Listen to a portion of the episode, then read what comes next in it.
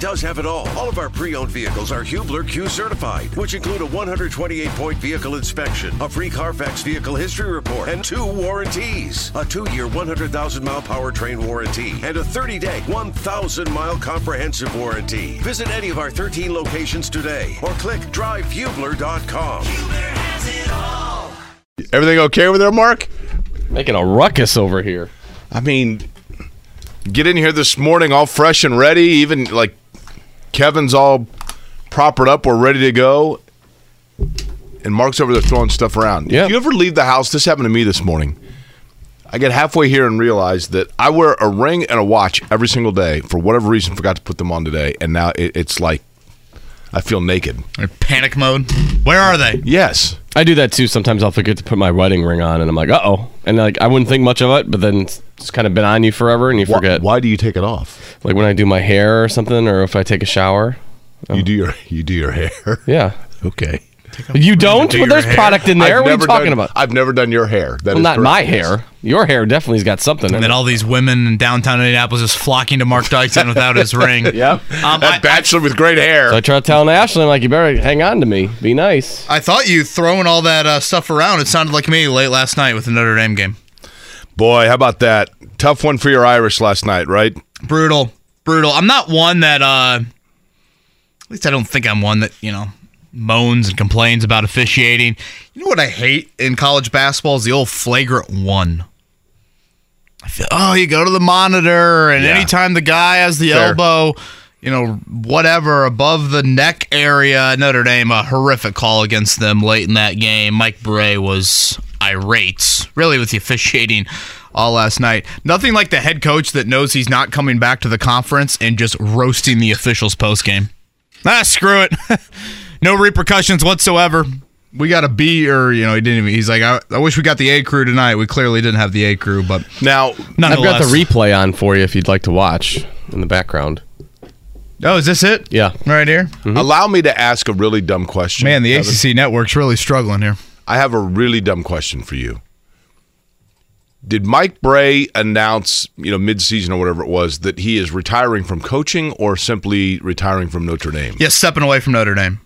I think there was some chatter that he could have some interest in the Georgetown job. He would be. Has Georgetown fired Patrick Ewing yet? No, I don't. The Big East tournament starts to. Well, I don't know. Did Georgetown does the Big East tournament include everybody? I I would assume it does. Um, no, they have not made that announcement yet. But Mike Brey, a lot of ties to the DC area. So I, yeah, again, if I were him, I'd just take a year off and figure out if you still have that, you know, drive and, and desire to coach in a you know day and age in college basketball, which is a whole lot different than you know how Mike Brey thrived at Notre Dame for the better part of two decades. It is a beautiful Wednesday morning. I mean, look at that. That is cotton candy. That is peak Yeah, it is section nice. 204 Pacers game. They're selling cotton candy right there.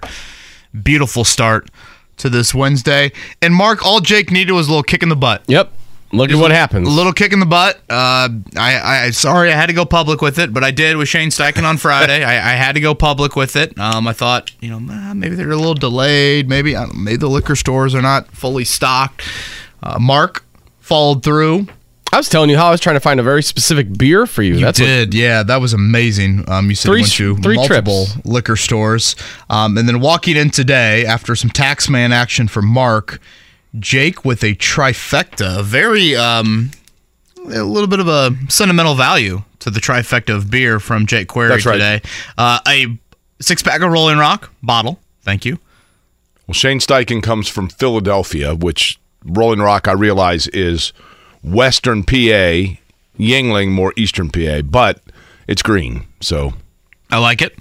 Uh, a four pack of Wee Mac, which I stated, you know, Sun King. We talked about that with Shane Steichen and Peter King last week. Wee Mac, my favorite Sun King beer. And then last but not least, of course, PB Bleepin' R. that's right. That's right. As the Pacers take the court tomorrow night in their effort for 30 wins and appease the bank account of Kevin Bowen's. So thank you to both of you. Um, I guess it's not about the. You should have enough beer to last you for like two I was gonna say, Maddie's gonna gonna be like. I need some fridge space. Can you get this out of here? Literally, I'm like, all right, let's uh, see if we can fit the uh, produce around all the beer in the fridge. So a little delayed, but nonetheless, thank you to both of you. You guys went above and beyond. You're welcome. I, you know, I didn't realize this. And I realized that if you want to buy it cold, the liquor store is the place to go. But when you really want variety in your beer options, a big grocery store is actually your better option. The liquor stores are predominantly, wait for it, liquor, and not as much just beer. You know what I mean? Yeah, yeah, I'd say certainly the bigger grocery stores you can uh, get some fully stocked shelves with that. So. By the way, uh, before we get into the show, we got a lot to talk about this morning, uh, including some. Dave First actually sent me a text this morning at 6:02 a.m. The fact that Dave First and I are texting each other at six o'clock in the morning shows the maturation of the two of us. Um, with a, a very interesting Indiana University basketball tidbit. Very interesting tidbit that he sent me this morning, which we'll get to coming up uh, later Like in the show. present day relevancy. Yes, yes, very much so. Um, you know, the Australians are coming in for the Indy 500. My Australian buddy Michael, he's bringing, um, he is bringing six friends. So seven from Australia are coming for the Indy 500.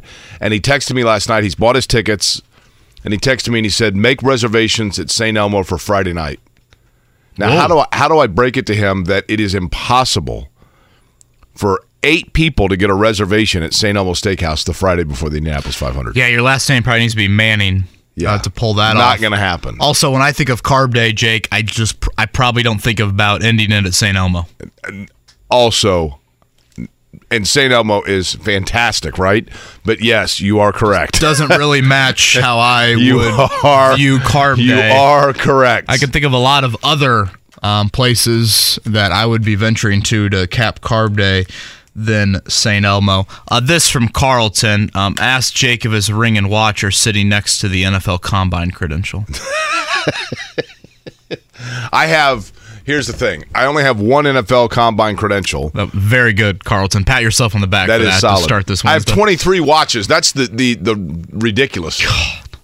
right? Unbelievable. You'd think I'd have been able to remember one of them.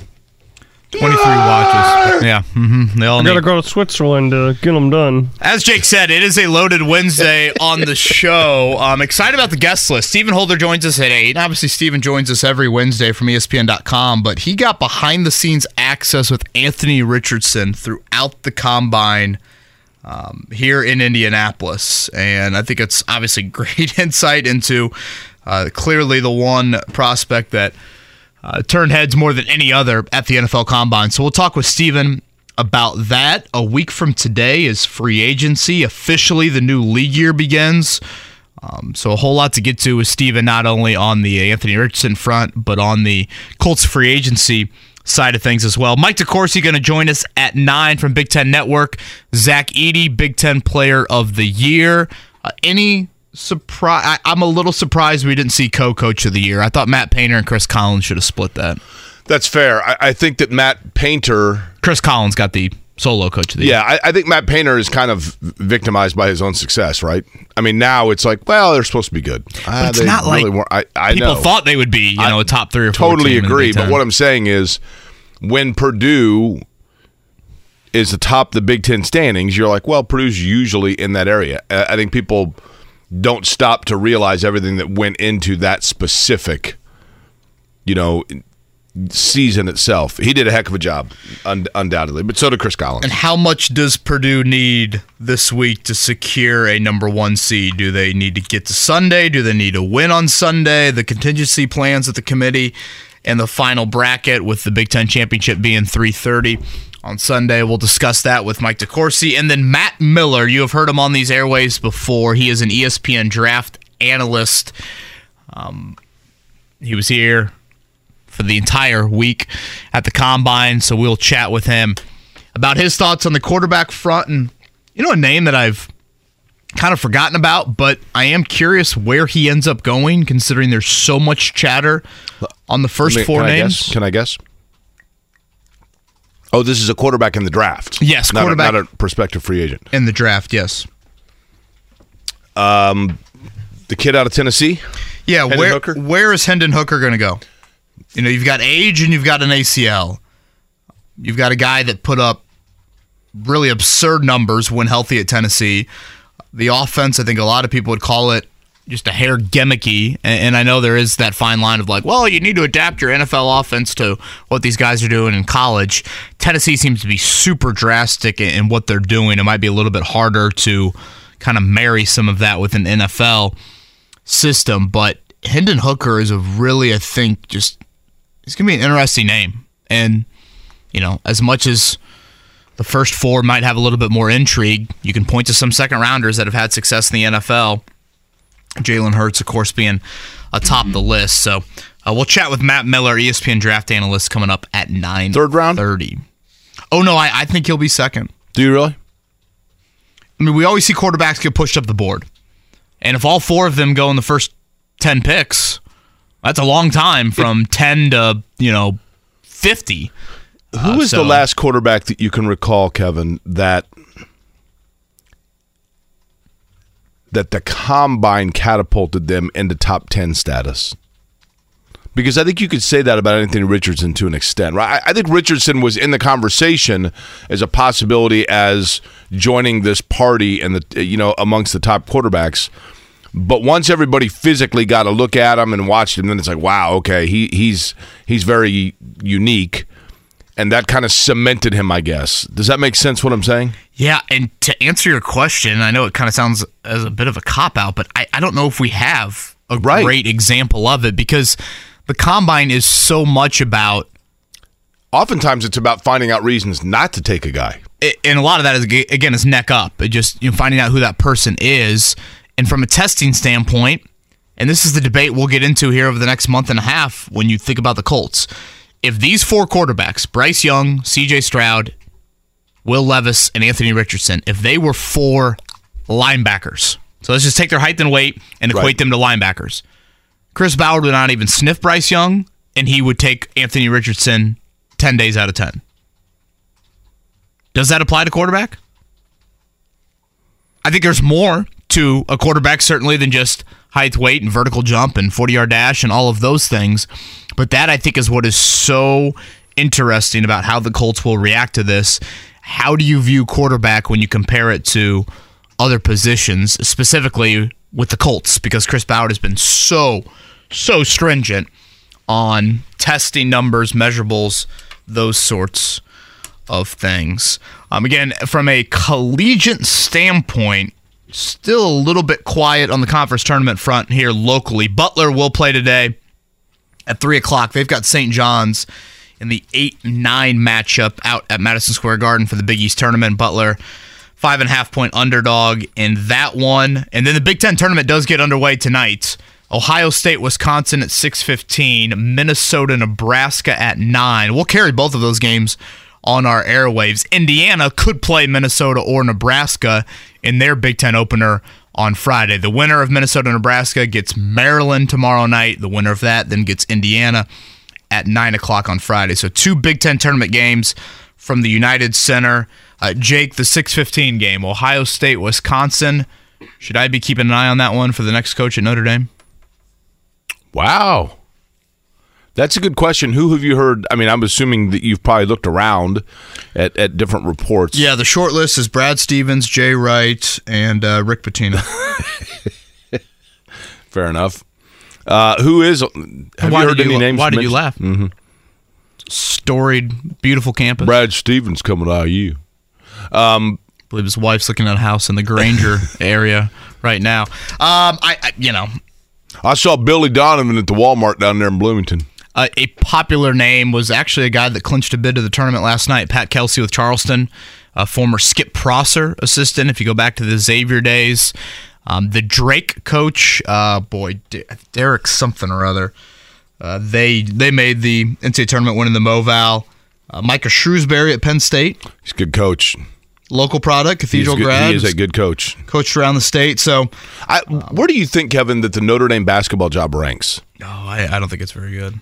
You, you know what I mean? Like, is is Notre Dame from a basketball coaching standpoint? Is it considered a better job than Penn State? Probably a draw, right? I think Notre Dame has a little more history to it, but in Yeah, terms of I- the league you're in and the you know, Obviously, both football schools. as much as the transfer portal is so advantageous to many schools out there, it really is a bit of a disadvantage to Notre Dame. You know, when you think about a credit standpoint, transferring into Notre Dame, they are, um, with basketball, I think pretty stringent in what they're going to allow there. So it's not just like free agency as it is, I think, for Right. other programs. Um, and then the ACC, I, you know, what's your recruiting fertile ground? Like, what, you, do do you have a pipeline to any sort of area? Because you're so isolated from the conference from a geographic standpoint. Uh, Mike Brey was able to tap into that Washington, D.C. area, given his roots there, coaching at DeMatha High School, playing at DeMatha.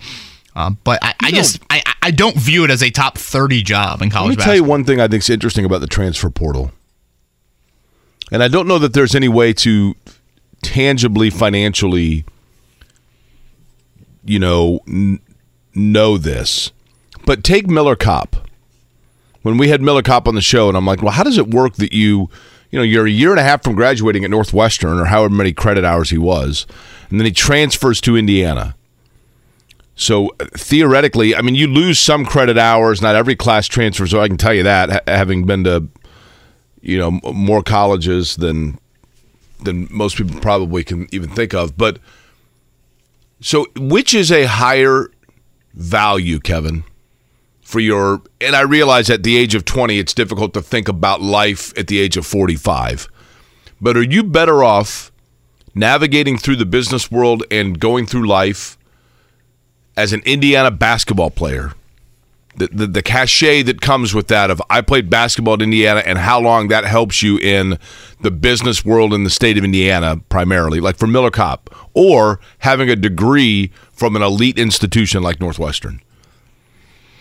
Well, I think the Northwestern degree opens you up to a little bit more of a National, nationwide, correct. potentially international pipeline, whereas you probably need to concentrate on the 812 area code if you want to have longevity from Right. an IU basketball But you know that's standpoint. that's what you think about, and I realize that it's difficult to think of that as a young person, but I mean you've got a chance. Like if Well, the Notre Dame theme that they try to preach endlessly from a football standpoint, it's a 40 year decision, not a four year decision. I mean, there's a lot of truth to that. Though. There is. Well, you I, I know it's very cliche, but I do think there is a lot. I mean, if you have a degree from the University of Notre Dame, that that is just the prestige in that from an academic standpoint is a lot more than saying like, yeah, I got a degree from Kansas State. Yeah, I don't think saying that you're a Notre Dame basketball player would help you out a whole lot in the professional world. Uh, we have an internship for you at the Fan in Indianapolis. well, you can play for our intramural team. They play at the Y every other Tuesday night. Again, Big Ten awards announced yesterday. Zach Edey, Big Ten Player of the Year. I do not have an issue with that. You know, I found it interesting. Purdue didn't have a. Uh, I guess I'm not too surprised by it, but Purdue didn't have a single player on the second or third team.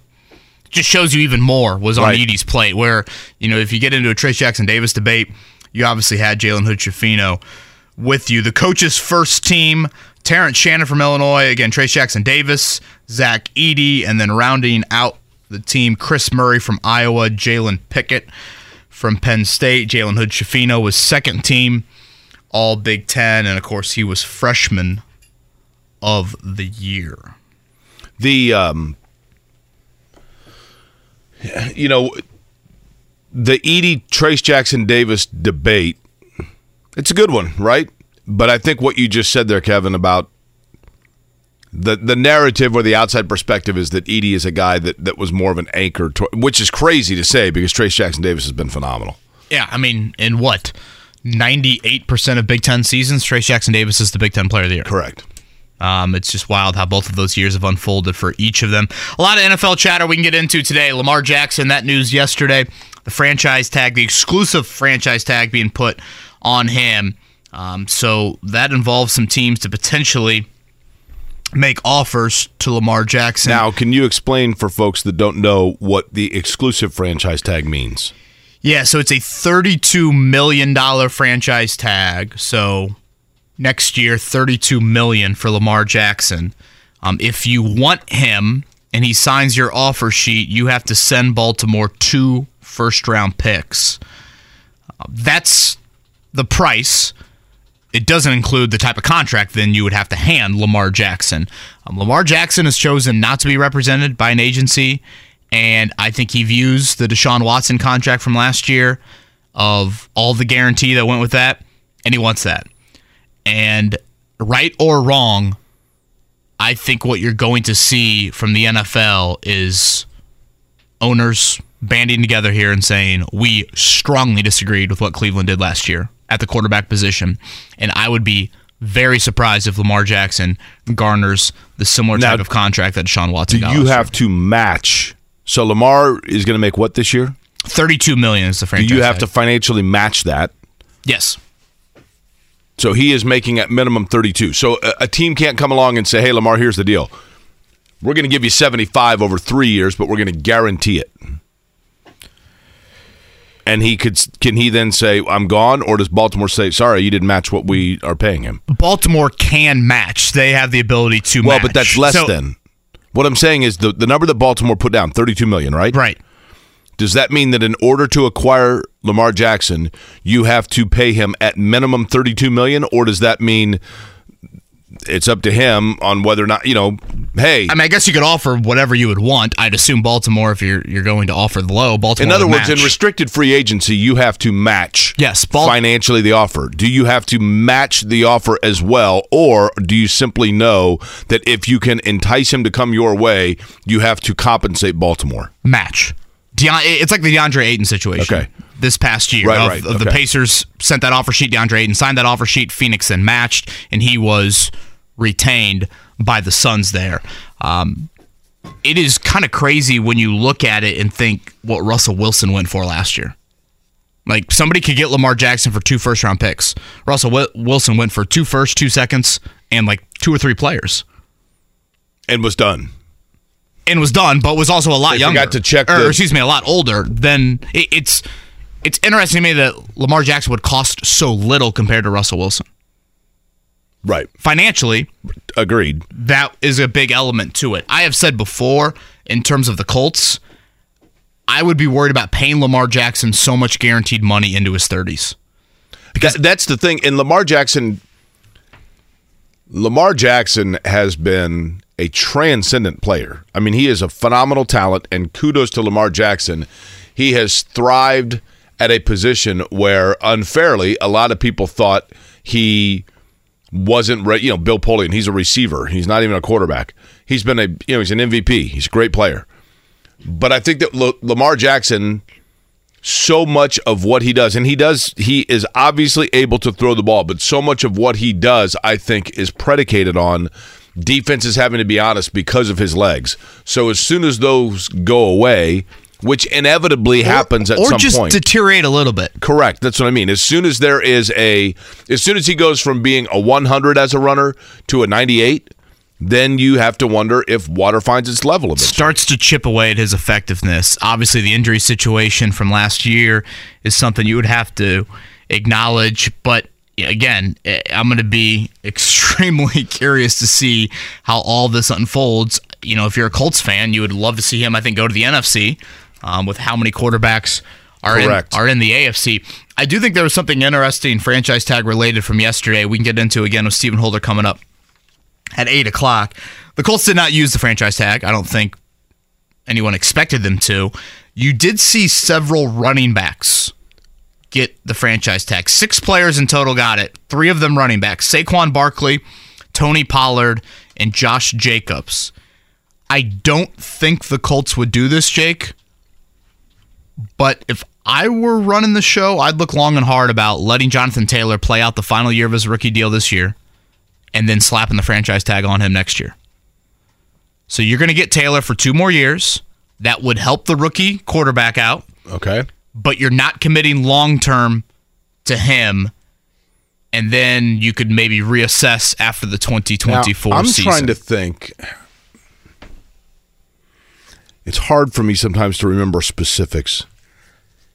I'm trying to think if there was somebody like in like September or October that that laid out whether or not it would be in the Colts' best interest to look at perhaps replacing Jonathan Taylor with a younger running back and not paying a second contract on him, because of the devalue of the position, and then like saying it on the radio, and then literally everyone saying that person was a total moron, has no idea what they're talking about, and that Jonathan Taylor deserves a massive payday in contract number two. Is there really that many people that think that paying Jonathan Taylor is an absolute no-brainer? I think there are. I- Really? I- well, I, according to my mentions, Yeah, I mean, I, I'm not going to act like it's 90% the other way, but I think, and maybe it comes from me always being a believer of you don't draft a running back till day three of the draft. I just think that's how you treat that position nowadays. But I don't think the Colts would go down the path that I just talked about, but I do think that was something. That's something to explore internally. Now, with the Giants doing that with Saquon Barkley, that obviously comes out of them giving Daniel Jones the deal that they gave how about Daniel Jones, man? him yesterday. And Daniel Jones falls into that category, Jake, of is he Ryan Tannehill? Is he Kirk Cousins? You know, he he, he is in he's in that purgatory. And do you want to go back to hell if you get rid of him, or do you think there's a chance to move up the ranks? You know, it's just a awkward situation for the Giants. Part of me understands it. Part of me is like, that is a huge amount of money to pay him, but it's not like they're sitting there with a top ten pick. Jeremiah, for a guy who had one all right year. I know, Good but- lord. But, again, that question becomes who else? Uh, you could even make the argument of one half an all right Yeah. year, right? Like it, you could kind of see when it all came together for him.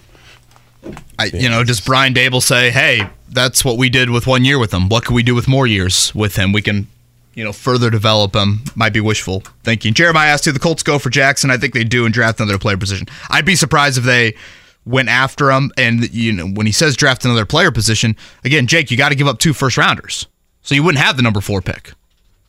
You wouldn't have next year's first rounder. Those would be off to Baltimore. Could the Colts even afford that contract anyway? the, I mean, I think you can be finicky enough that you could make it work, but given how penny pitching at time pinching at times they've been, I would hesitate with that.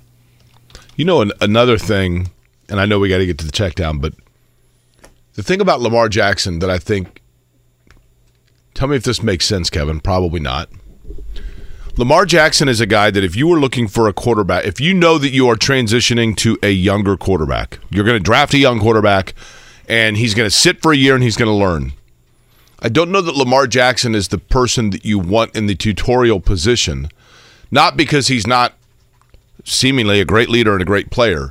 But Lamar Jackson's style of play is so unique that I don't know that how many traditional quarterbacks can learn from it. Because oh, he if you if you trade for Lamar Jackson, th- there's no young quarterback. I mean, I understood well, but in the Colts case, there's Lamar there's. Jackson's your quarterback of the future because the number four pick goes to Baltimore, Well, yeah, I mean, so you're not sitting there in the top five anymore. yeah, I guess you're right in that regard. I, I, I just, you know, when, but there were people that asked like in the off season, you know, hey, did the, you know, before I guess the tag. I mean, somebody just asked me, do, do you think the Colts kicked the tires on him for him to be the guy? And uh, you know, I, guess you're right. You would not have him in the Matt Ryan.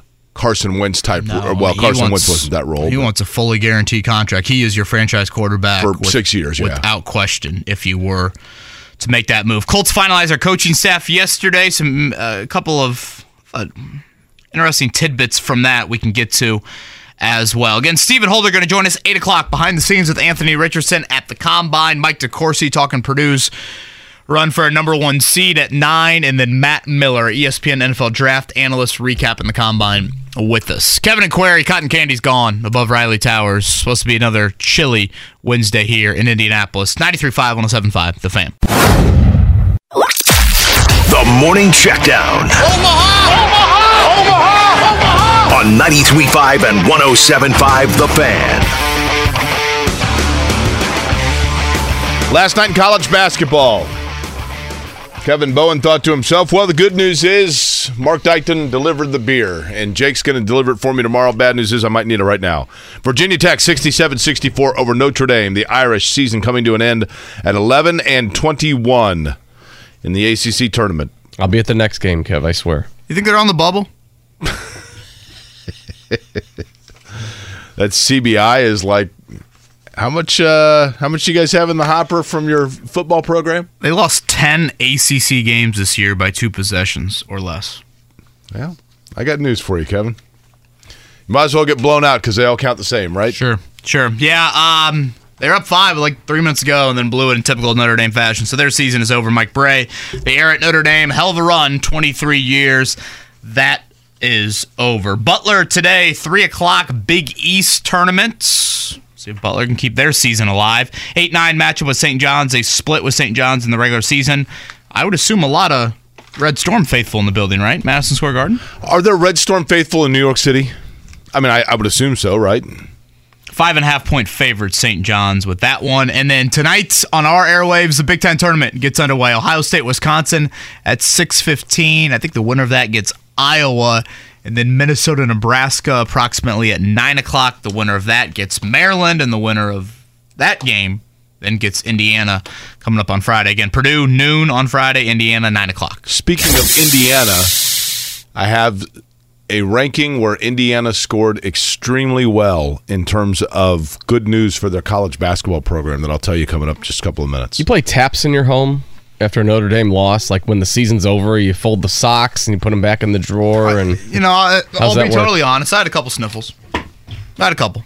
Really?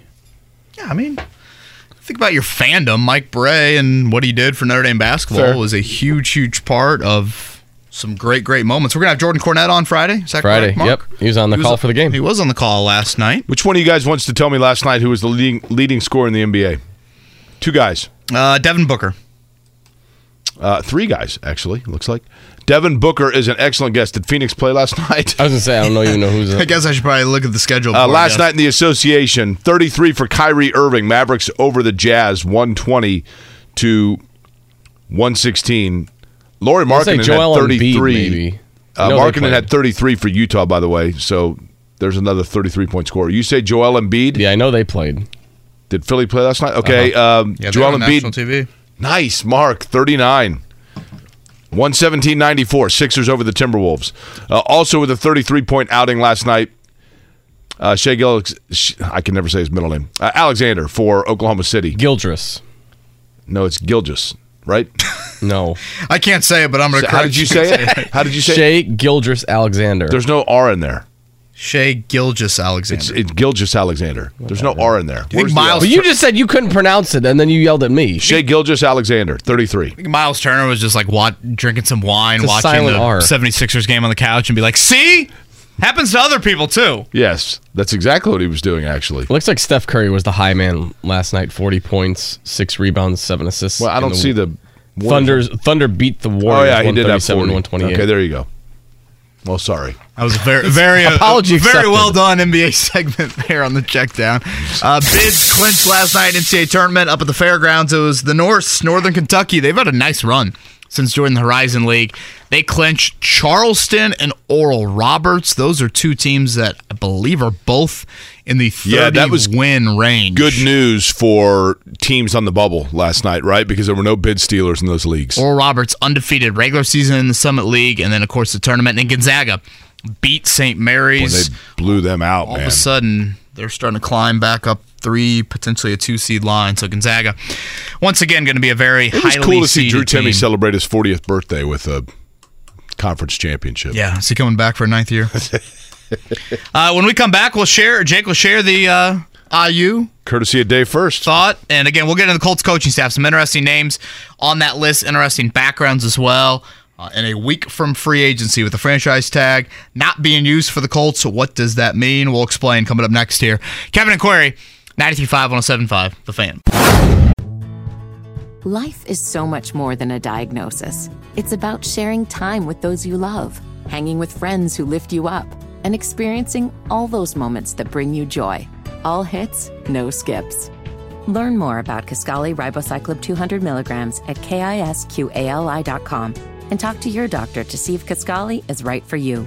So long live singing to the oldies, jamming out to something new, and everything in between.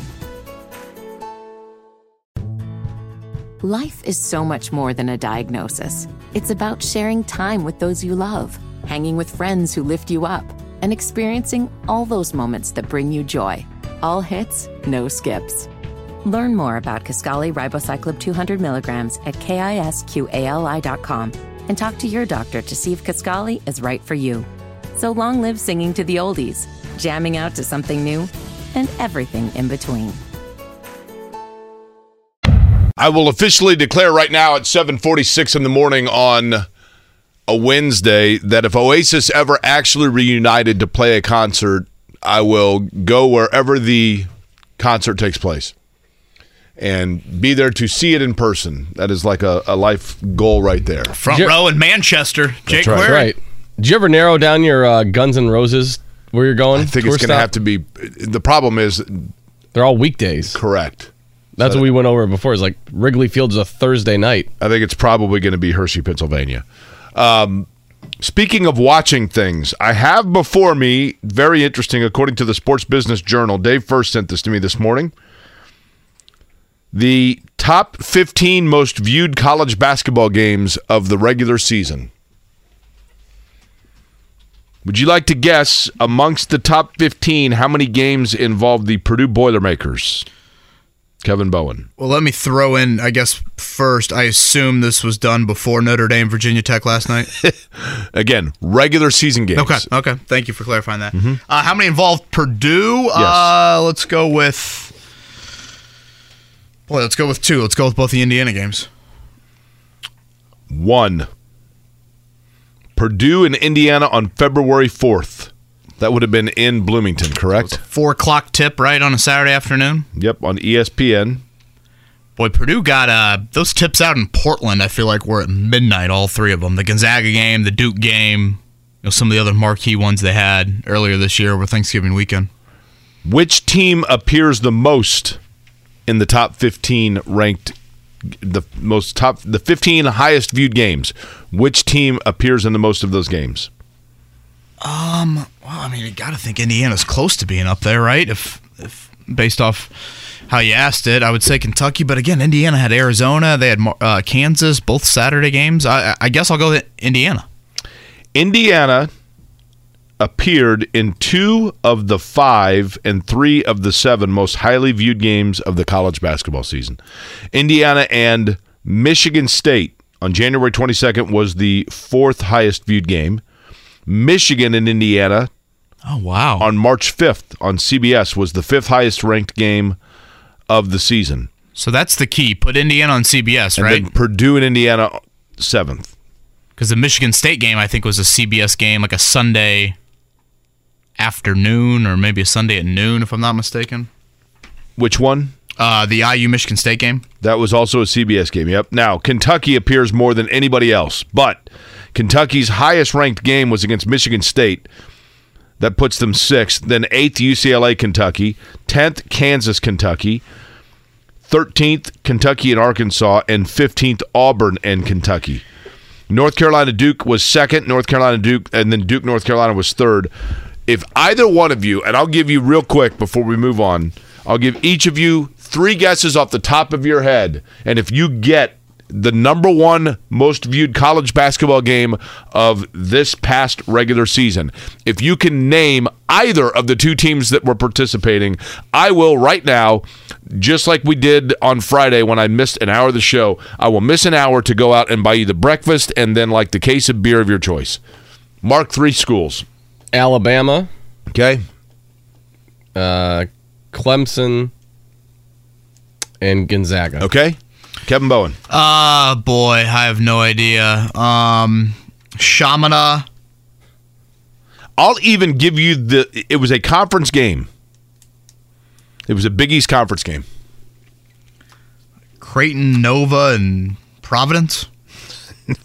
I'm not leaving because I gave you the hint. Uh, DePaul and Creighton What? was the highest ranked college basketball game of the year. What time and what channel? It- here's the kicker. It was on Fox, but it was on Christmas Day. I, I You know, it's, when you read off those games, pretty much all of them are conference games that you read off. You're it right. just shows you how college basketball. the only non, non-conference game would be Kansas Kentucky, right? which, if I'm not mistaken, I think was played post January, and I guess that's what I'm getting at. It's January 28th. you have these non-conference games, Kansas, IU, Arizona, IU, but they're during football season, Yeah. so nobody watch. You know, nobody watched them to No, the degree right. that they're also during other games. Like when did Arizona play Indiana? Wasn't like that seven o'clock on a Saturday. But wasn't it mid December?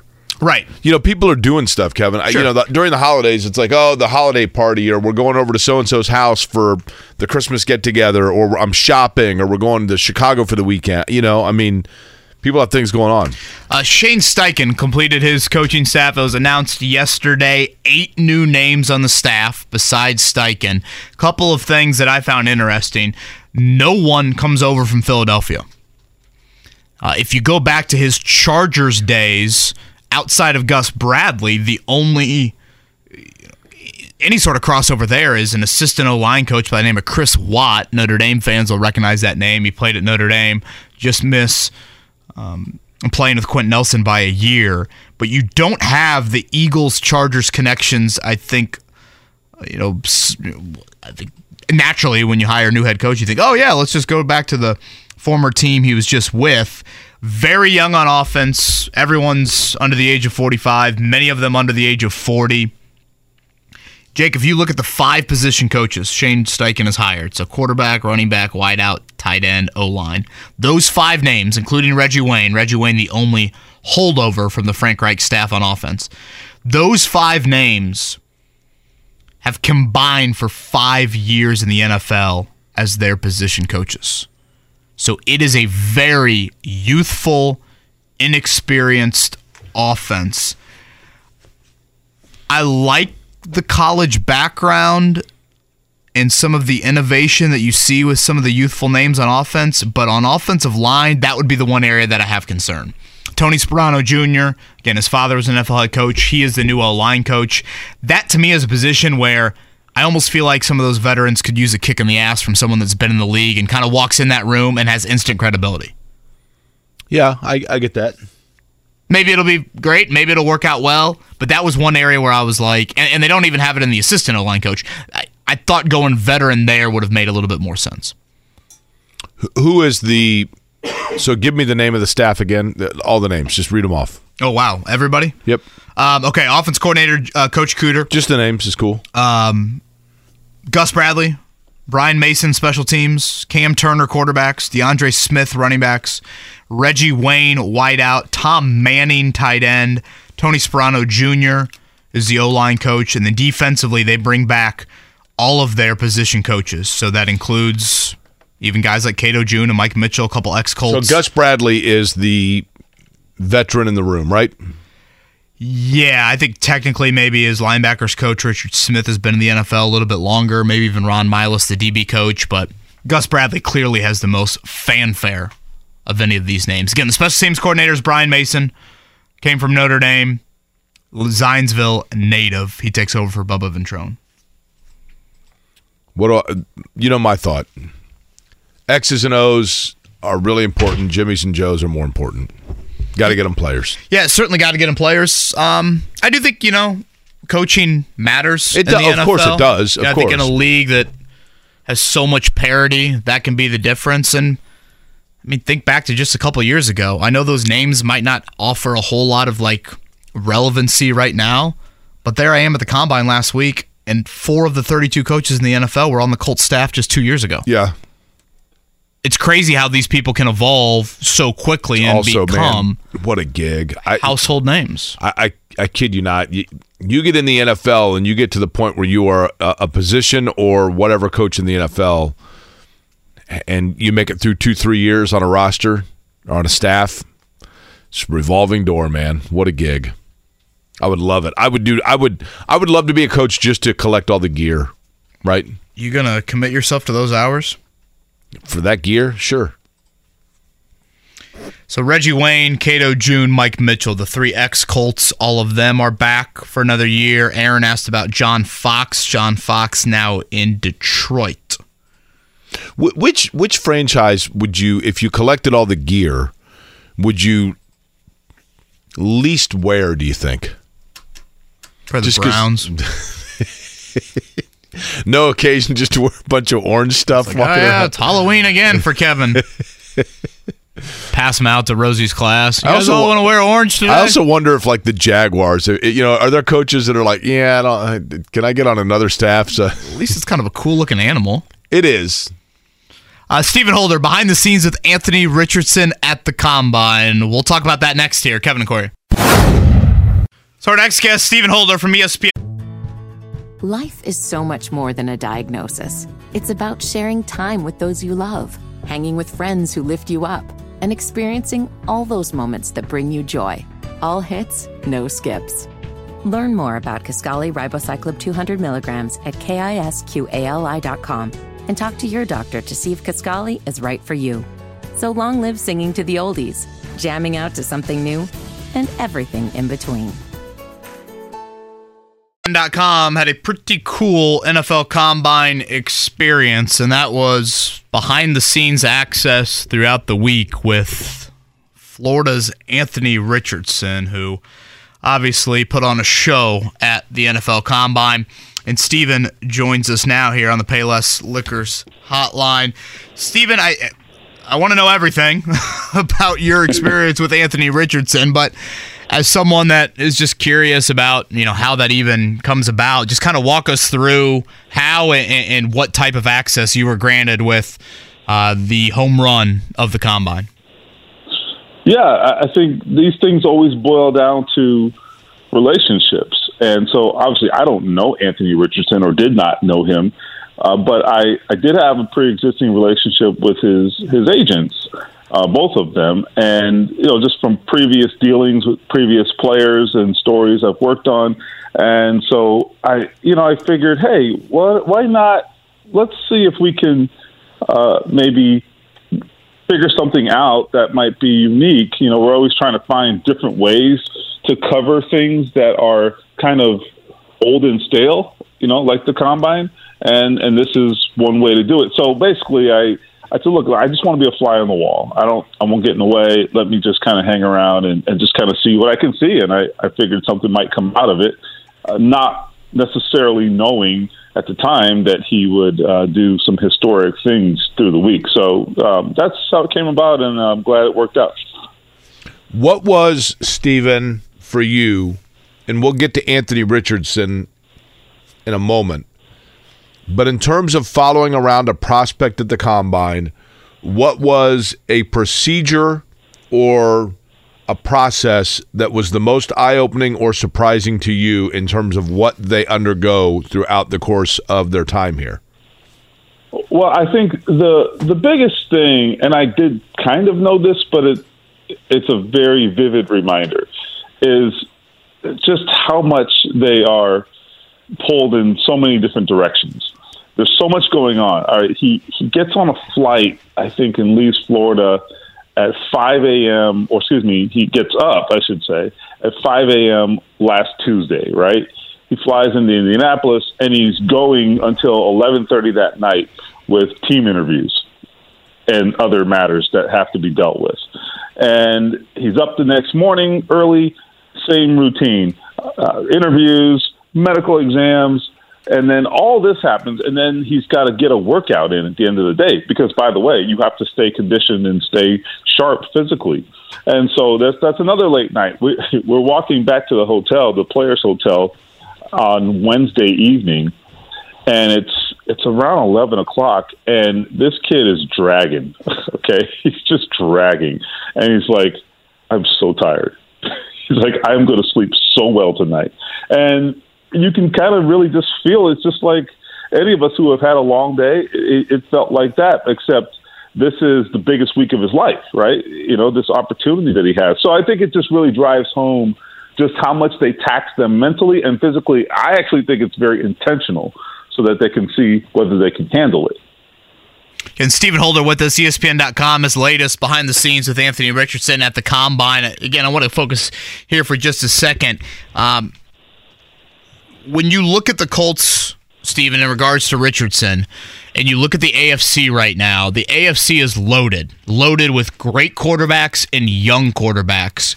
Do you think at all the Colts view this as if we want to compete in this conference and compete at the top of this conference, we need to swing for the fences. We need to try and get the freakiest of athletes, the highest potential, because if you want to survive in a conference with Josh Allen, Patrick Mahomes, Joe Burrow, etc., and they've already played deep into January, into February, we've got to take a huge swing. Could you see Chris Ballard having that sort of mindset? And then obviously, Richardson would be the guy that I think would speak to that more than any, of the other quarterbacks. Well, look, I mean, I, I think their their thinking is still fluid, probably, but but here's the thing: what you are saying is undoubtedly true, and and they have to at least acknowledge the the reality of everything you just said. Look, here's I, I think are the two best examples, and I've shared this with JMV the other day. I'll repeat it here. You have in 2017 the Kansas City Chiefs. They trade up significantly, right, from the bottom of the first round to number 10. Go get Patrick Mahomes. I know at the time it was kind of, eh, whatever. But I think we don't give them enough credit for not only identifying Patrick Mahomes as the next thing, but also being aggressive and going and getting him. That's the part that I think we need to talk about. So they did that, and they've obviously been rewarded handsomely. Now, go to a couple of years ago the Philadelphia Eagles, they draft Jalen Hurts, but it's not that. That's not the biggest decision they made. It was the decision to say, we are $50 million in on Carson Wentz, and we don't care. We are going to say, you're gone, and Jalen Hurts, after like five starts, is going to be our starter. I mean, that was risky, right? That was risky. Uh, but they saw something, and they had conviction, and damn it, they were right. okay, they, they were unquestionably right about that. So I think those are two examples that the Colts and frankly a lot of teams should look at and say, swing hard, swing for the fence, uh, because there's lots of middling quarterbacks out there. I mean, look, I think Derek Carr is a good quarterback. Uh, do we think the New Orleans Saints are going to be in the Super Bowl next year? I certainly don't. If, I, if I'm wrong, I'll eat my words. But my point is, you if you need someone special. They have to be special, I think, at this. And the, the just completed Super Bowl is a perfect example of that. You think Anthony Richardson's camp believes he'll last past pick number five? Uh, they think that everything's on the table, including uh, the top five, and it's impossible to know, right? But I will tell you this: I, I learned enough last week spending time around him and, and learning, you know, what the level of interest is and from where, I learned enough to be thoroughly convinced he's in the top 10 for sure, in my opinion. You never know for sure. Let me rephrase that. I think he's going to be in the top 10. I think he could be in the top five. That would take, obviously, some real conviction by someone, but I don't think it's off the table. I think the, grit, the best example is Trey Lance a couple years ago going to San Francisco. It, it's something that Anthony Richardson said. He says, "I only need one team to be to really be sold," and Trey Lance is the greatest example of that. I mean, we spent months talking about, I don't know, this guy, he's a you know an FCS player. They didn't have a full season because of COVID. We don't know anything, and he goes number three overall. We still don't really know anything, but that ain't the point. The point is if we're talking about where he's going to be drafted, I think Trey Lance is a great example of when a guy has tantalizing skills that teams really, really get tempted. I think that's a very similar example to what we're seeing with Anthony Richardson. Stephen Stephen Holder, by the way, is our guest. ESPN.com is where you can read his work. He's on the Payless Liquors hotline. Let me read you the name of 10 quarterbacks, and I want you to tell me there's a reason that these 10 quarterbacks jump out to me, okay? Mark Sanchez, Scott Zolak, Chris Sims, Nick Foles, Heath Shuler, Ryan Mallett, Ryan Fitzpatrick, Cody Kessler, Dak Prescott, Jim Druckenmiller. Now, do you know what those guys all have in common, Stephen? Um, hmm. Aside um, from relative underperformance as professionals? Or was is it that they were pocket passers? Those those are the ten guys that had the largest hand size ah. and showed as the best measurables in combine history at the quarterback position. Not all of them, but I think you could make the argument. Mm. Scott Zolak certainly comes to mind. Heath Shuler absolutely comes to mind. Ryan Mallett comes to mind. Probably Cody Kessler as well. These are guys that the yep. the tape on them in college wasn't overwhelming, but from a physical standpoint, they were can't miss guys that you had to take a shot on because all the measurements were fabulous. And then you know what? The tape wasn't very good at the NFL level. Is Anthony. Richardson a risk at being the same type thing? he's a risk for sure. You know, the level of risk I think depends on the eye of the beholder. But yes, he there is a risk. There's no question. Uh, you, as I said earlier, I mean, he's got 13 starts, so you don't have the same level of of certainty. Not that there is ever any certainty, right? But you just don't have the same level of information, I guess, that you do after a guy has started two or three years. That's a fact, right? I mean, we have more tape of Bryce Young, we have more tape of C.J. Stroud, and they've been doing it longer. There's a bigger body of work. All of that is true, but I think the difference between Anthony Richardson and and some of the quarterback busts who were physically gifted in the past, but whom didn't enjoy NFL success. I think the difference here is really the fact that he hasn't played a lot, actually, because you have that upside, that untapped upside, and I think he got better over the course of 2022. He got better over the course of the season. I remember sitting down and watching Florida versus Kentucky early in the season. I don't get around to watching much college football because I'm traveling to a Colts game or something on a Saturday. But I knew there was some hype and and sat down and watched that game and was thoroughly disappointed. but that was also very early in the season. And I think by the end of the season, you started to see a guy who was much more comfortable. That gives me some some comfort if I'm an NFL team because if he can continue on that trajectory of improvement at the NFL level with the time invested with the the improvement in coaching, with the higher level of athlete around him, that is going to give me some comfort that he can continue on that trajectory. But again, you don't know anything on these things, right? It's all a projection, and jobs are on the line. I get it. In any way, shape, or form, Stephen Holder, was it possible for you to even get like an idea of which of those four quarterbacks the Colts seemed to raise their eyebrow towards the most?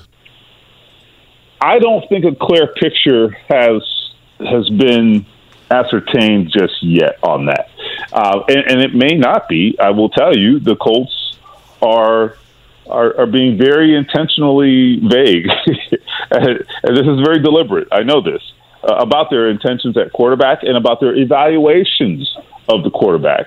Uh, they're they're doing a good job of not uh, indicating very much. Uh, I will tell you this. I know I was with Anthony Richardson last week, so I can speak to him. I, I do know they have quite a bit of interest. They are very intrigued by him.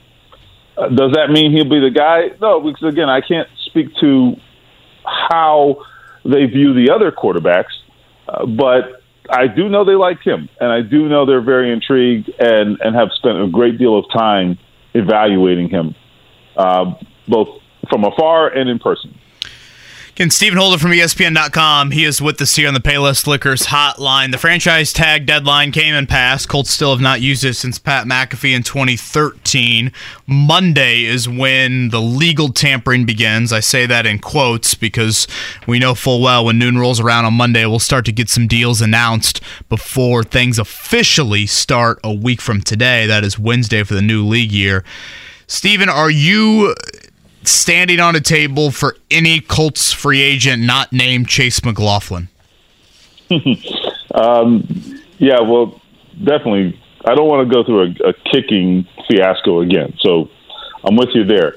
Um, standing on a table? No, I don't know about that. I, I would say I think their their most appealing free agent might be Bobby Okereke. And and I, and I don't mean to dismiss Yannick Ngakoue. I think he is he is a very good player. But in terms of where Bobby ranks at his position, I, I think he could. He may be higher. He, he, may be the guy who, at his position group, gets, um, you know, maybe a, a really sizable contract.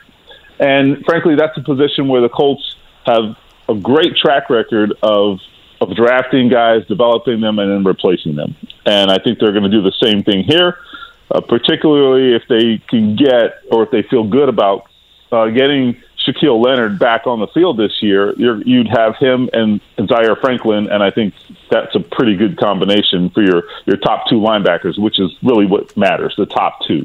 So uh, Ngakoue is a tough one. Uh, like him a lot, and I think he was very valuable to the Colts last year.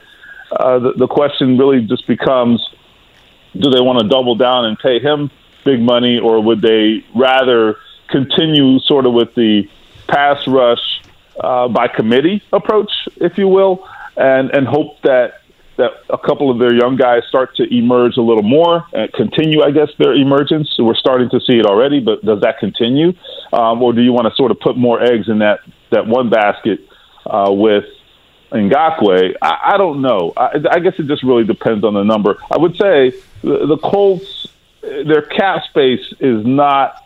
I forget the number off the top of my head, but it's depending on what they do with, with Matt Ryan, it's it's going to be okay and they'll be fine. But it's not one of those years where they've got sixty million dollars. It's twelve million right now. Obviously, like Right. you said, with with Ryan, you can open up a whole lot more.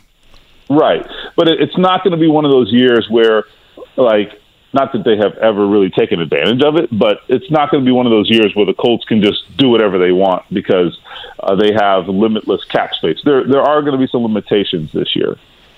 Stephen, I want you to close your eyes for a second and, and envision with me, right? Like we're gonna we're gonna take a, a, an imaginary trip here, right? If you fall back asleep, That's right. I will not All right, judge where- at where all, are we Stephen. going? Yeah. Yeah. You close your well, you're going to answer that. You close your eyes right now.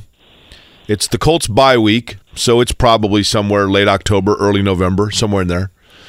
and ESPN says to you, Stephen, here's what we're going to do. The Colts have been using a rookie quarterback this year, and he's had some success and some struggles. But we're going to send you uh, back to his college to interview his college staff about what they think about how his rookie year is going, talk to some of the fans about how much they're following the Colts. You find yourself in what town? So I figured that's where this was going. This is a total guess, okay? Total guess. But Are you driving or flying? so I think I'm driving three hours east to Columbus, Ohio. Now, the other question is this. Is that because the Colts are able to get CJ Stroud at number four, or is Chris Ballard going to have to hmm. start wheeling and dealing like Griggs is wheeling and dealing? Is he going to have to do the same to move up to get CJ Stroud? Yeah, that is that is an interesting question. Uh, I I I lean towards saying, let's put it this way: if if you want to be sure that you get C.J. Stroud, I think you have to move up. He might fall. He might. But are you willing to stake your your future on that or your reputation? I mean, or Bryce Young for that matter, right? I mean, I think either of those top two quarterbacks because they are the top two as we sit here today, right? Now, the reality on draft day may be different. But as we sit here today, we think they're the top two. I don't see how you can sleep at night and say you're going to get either one of those guys at number four. If you're if you're counting on that, then that's a bad bet. That's a terrible bet, in my opinion. Is Will Levis still in the the thought pro- maybe he wasn't. I mean, I've heard other, you know, Will Levis is fascinating to me because Stephen, I've heard Will Levis some people say is a top 4 quarterback, others say he's not a first rounder. Where do you think post combine things sit with Will Levis's stock?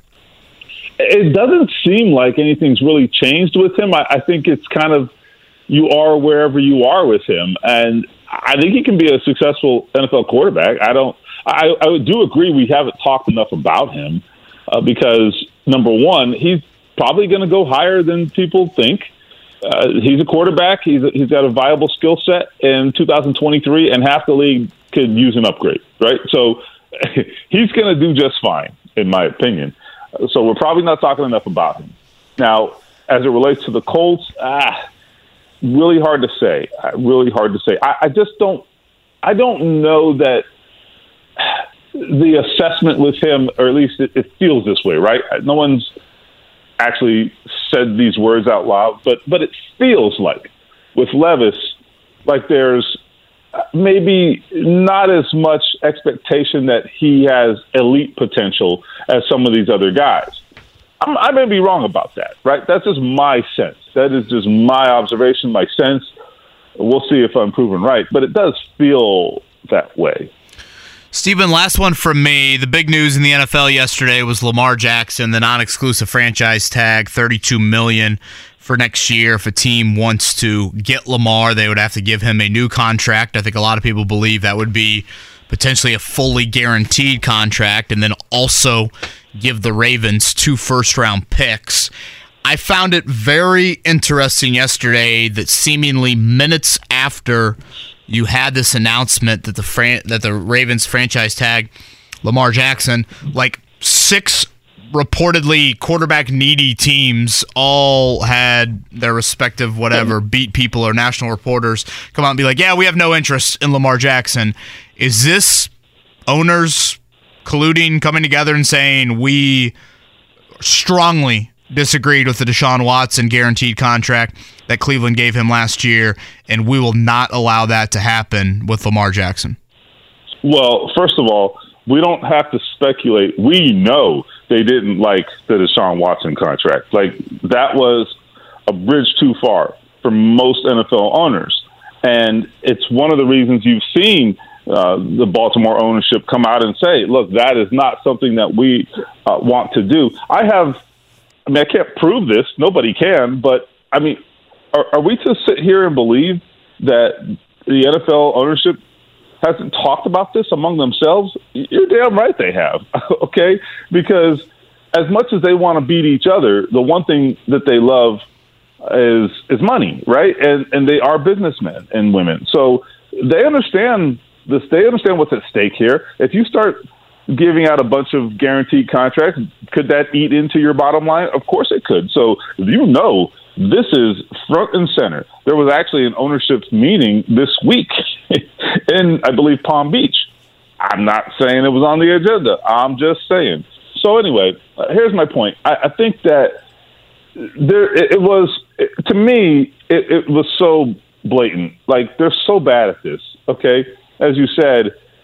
All right, it, it's one thing to say you don't want to give Lamar Jackson a guaranteed contract. I'm fine with that. Like I don't think there's any I don't have any issue with that. That is fine. A perfectly reasonable position. However, to say you're not even going to engage with him is kind of ridiculous. And it shows to me, at least, that this was predetermined. It, it certainly suggests that it was predetermined. I mean, who knows? If you engage with him, maybe if you pay, maybe you can pay a little more than other teams might be willing to pay and not guarantee the whole thing. And that may then appeal to him, right? I mean, who knows? But they're not even engaging with Lamar Jackson, so they're not even bothering to have the conversation. I mean, that should say something right there. Stephen, last one for me. I was thinking about this on the drive in. I've always liked Derek Carr's skill set. I think he seems like a decent guy. I might have totally misread him. I don't know. We'll probably never know that. But by him, by by Derek Carr going to New Orleans, there's nothing overly splashy or sexy about Derek Carr. There's nothing really overly splashy or sexy about the New Orleans Saints. But by signing him, do they all of a sudden become in the mix in the NFC strictly based on the fact that that division is abysmal with no known quarterback and the NFC is the polar opposite of the AFC in terms of quarterback depth? I do think it was a good move for him to go to the NFC. I would say Correct. that. I mean, listen, he was in the AFC West, man. okay? Patrick Mahomes, It- Justin Herbert. You know, somebody asked this. I think this is a great question. Is Derek Carr the best, worst quarterback in his division in the history of the NFL? That's a fair question. Look, I, I also like Derek Carr. I also think he's a decent human being.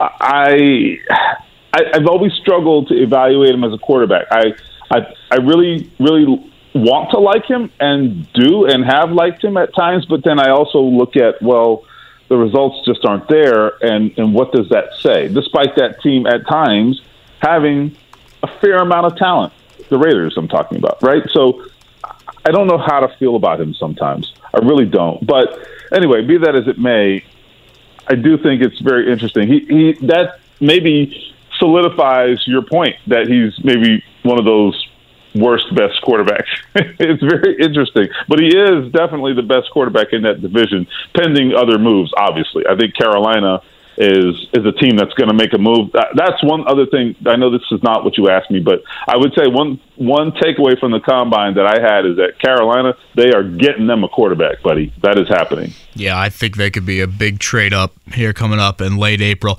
Um, Stephen, I lied. Last one. Parris Campbell back with the Colts. Uh, I think so. I, I do. I, I think it makes too much sense. Pretty weak I- wide receiver free agent market. Yeah, I mean, I, I think if the if the money's cheap, and I think it will be, but but we'll see. I mean, I would say the, the one thing I would say is that the wide receiver is a position that tends to get overpaid, kind of like I mean, at least in perception wise.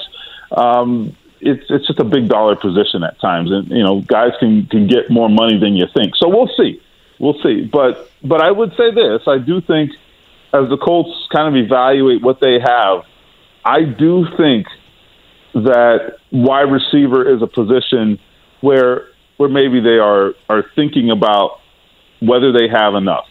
So we'll see what that ends up meaning in the end. But I, maybe that's a product of of Shane Steichen and his thinking. We'll see. Stephen, great work on the Anthony Richardson front. Again, that is his latest up on ESPN.com, behind the scenes with Richardson at the Combine. Uh, thanks for sharing that, Stephen. All right, guys, take care. Stephen Holder right there on the Payless Liquors hotline. On the Parris Campbell front, be curious if Frank Reich makes a call. I guess there's familiarity there. I I think of Parris Campbell is a good player that probably a situational guy, right? Like the right situation. Like I don't know that he just airdrops into any place and becomes a dynamic player, but he he to his credit, Kevin, he did two things last year that were impressive. The first was he made it into the finals of the knockout competition with Kristen Airy and myself uh, that you got to sit and watch. And the other is that he he did have a nice solid year for the Colts. Well, more than anything, Jake, he was healthy. Yeah.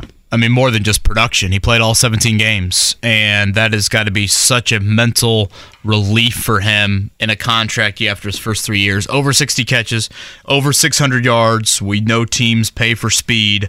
I am particularly interested in just how that market will look like for Campbell because I do think the Colts need help at wideout, even if it bring him back. But I also think he's a good complement to what you have in Michael Pittman and Alec Pierce as a different style wideout. So a whole lot more on the free agency front to get to as we are less than a week away from the fireworks beginning on that front. Uh, let's hit a morning check down. The Morning Checkdown. Omaha! Omaha! Omaha! Omaha! On 93.5 and 107.5 The Fan. We are sparing Kevin Bowen from hearing once again the results of the ACC tournament from yesterday, at least for a second. Because we'll begin with the association, the NBA. Last night it was Steph Curry with 40. that was the high score, but it was not enough because Oklahoma City 137 128 over the Golden State Warriors last night. Joel Embiid, as JMV pointed out, played the second half of a back to back, played 28 minutes, still enough to get 39 points against a three time Defensive Player of the Year in Rudy Gobert and the Timberwolves.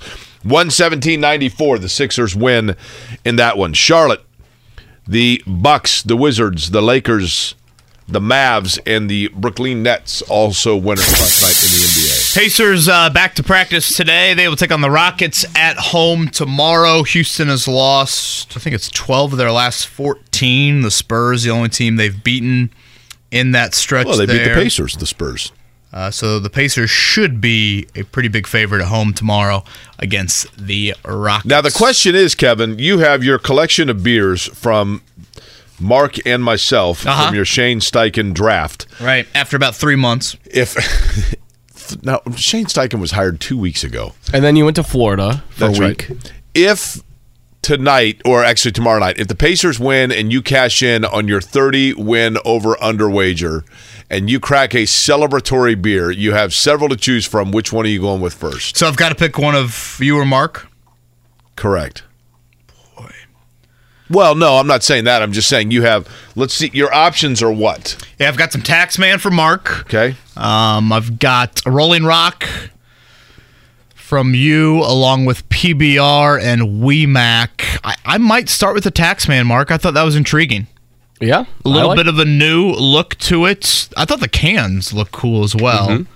Um, and then I'd probably go with the WeMac second. Okay. The Rolling Rock bottle is pretty old faithful. I mean, PBR is the definition of. I think you crack two and you double fist them both, and then you do kind of like a taste test. I mean, pour one on top of my head to celebrate Mike Brey's departure. Yeah. Uh, Notre Dame lost last night, ACC tournament. Uh, it was a very close game, back and forth, relatively entertaining. Notre Dame had a lead Relatively late. entertaining. That's That's been the season in a nutshell. I think. Relatively entertaining. Is Notre there Dame, anything Virginia that more defines this show than relatively entertaining? just a horrific flagrant one call uh, in the final two minutes. Mike Brey was irate. Um, not a He whole was lot of relatively irate. fanfare walking off the floor in his final game. So Notre Dame season is over. Uh, will Butler season be over at about five o'clock today, or are they going to get it done? Uh, the dogs do play tonight. As a matter of fact, but last night we should also tip of the cap to the Horizon League championship last night. The Uh, Norse. Northern Kentucky, right? Butler and St. John's. That's a three o'clock tip. Big East tournament, first round in New York City. Um, Five and a half point underdog Butler. I, I do. And by the way, speaking of my, my brain's all over the place here. Speaking of the Big East, we mentioned it earlier. The top 15 highest ranked television college basketball games of the season. The number one, the highest ranked regular season game in college basketball this year Creighton and DePaul. A Fox television matchup, but it was Christmas Day. Indiana was in three uh, of the top seven highest ranked games, including against Purdue. That was the seventh highest rated television game. Indiana and Michigan State, Indiana and Michigan, the other two in that list. But back to the Kevin, I love that the Coliseum is the site for the Horizon League Championship. I know that unfortunately the matchup, Northern Kentucky, I think, brought some fans. It's just such a cool venue, and I would love for that to be able to continue to be used in college basketball in some way, shape, or form. But it was cool last. That was a good game actually in the Horizon League Championship with Northern Kentucky and and I always forget. Uh, it was Northern Kentucky. It was the Norse and and Cleveland State, the Vikings, right? Yes, Uh, uh-huh. Northern Kentucky hit a huge three late in that contest uh, to carry them in. And last night in the other conference tournaments, as you talked about, Oral Roberts and College of Charleston both winning. That's good news for teams on the bubble because that means no bid stealers in those leagues, right? We'll see how tonight plays out. Wisconsin, Ohio State, six fifteen. The Big Ten tournament. Wisconsin needs, you would think, multiple wins to get in. Uh, Minnesota, Nebraska is the nine o'clock tip from the United Center, and then tomorrow. Um, that's where you'll get the noon game between Michigan and Rutgers. Rutgers barely on the right side, Michigan on the wrong side of the bubble right now. Purdue will take on the winner of that one coming up Friday at noon. We'll touch on some Big Ten awards coming up next. And again, Colts free agency. Anybody that you're standing on a table for as things get underway next week with that. Still got Mike DeCourcy coming up in the 9 o'clock hour as Purdue with one seed. We'll chat with him about that. And the combine recap from a national standpoint. Matt Miller of ESPN.com at Life is so much more than a diagnosis. It's about sharing time with those you love, hanging with friends who lift you up, and experiencing all those moments that bring you joy. All hits, no skips. Learn more about Kisqali Ribociclib 200 milligrams at kisqali.com and talk to your doctor to see if Kisqali is right for you. So long live singing to the oldies, jamming out to something new, and everything in between. 930. Now, here, here's the dilemma that we're running into, and this is the story of my life. Okay. Uh, and by the way, I do know that Noel Gallagher is going to be at uh, whatever they call it, Deer Creek now. Is it Ruoff? Is it Verizon? Is it, Ruoff, yeah. is it the Sun King Center? What, what is it? Is No. it Ruoff? Yes. Okay. Is that a local or national deal, Ruoff? Don't know. I thought Ruoff was like out of Carmel, and then all of a sudden, you know, I'm like in Omaha, and there's a Ruoff something. There's no way he has a red nose and he helps Santa. I have a red nose too. Did you see this? I did, yeah. I, didn't know what was going on with you. It, I, I looked like I, I took a stumble and took a bite on a sidewalk or something, but when Saint the Pete's pimple or son? something. Uh, I, I the St. Pete sun is exactly right. Thank you, Kevin. I, I the my skin started peeling and I have a, a dot on my nose. Mm-hmm. But but here's the dilemma that I that I figured out that I've run into. This is the story of my life. So we do the numbers game for the NCAA tournament and and people go crazy for it. I mean, they start lining up. Traffic gets rough in March because people are lined up out here for numbers. They just go crazy for it, and kids love the game.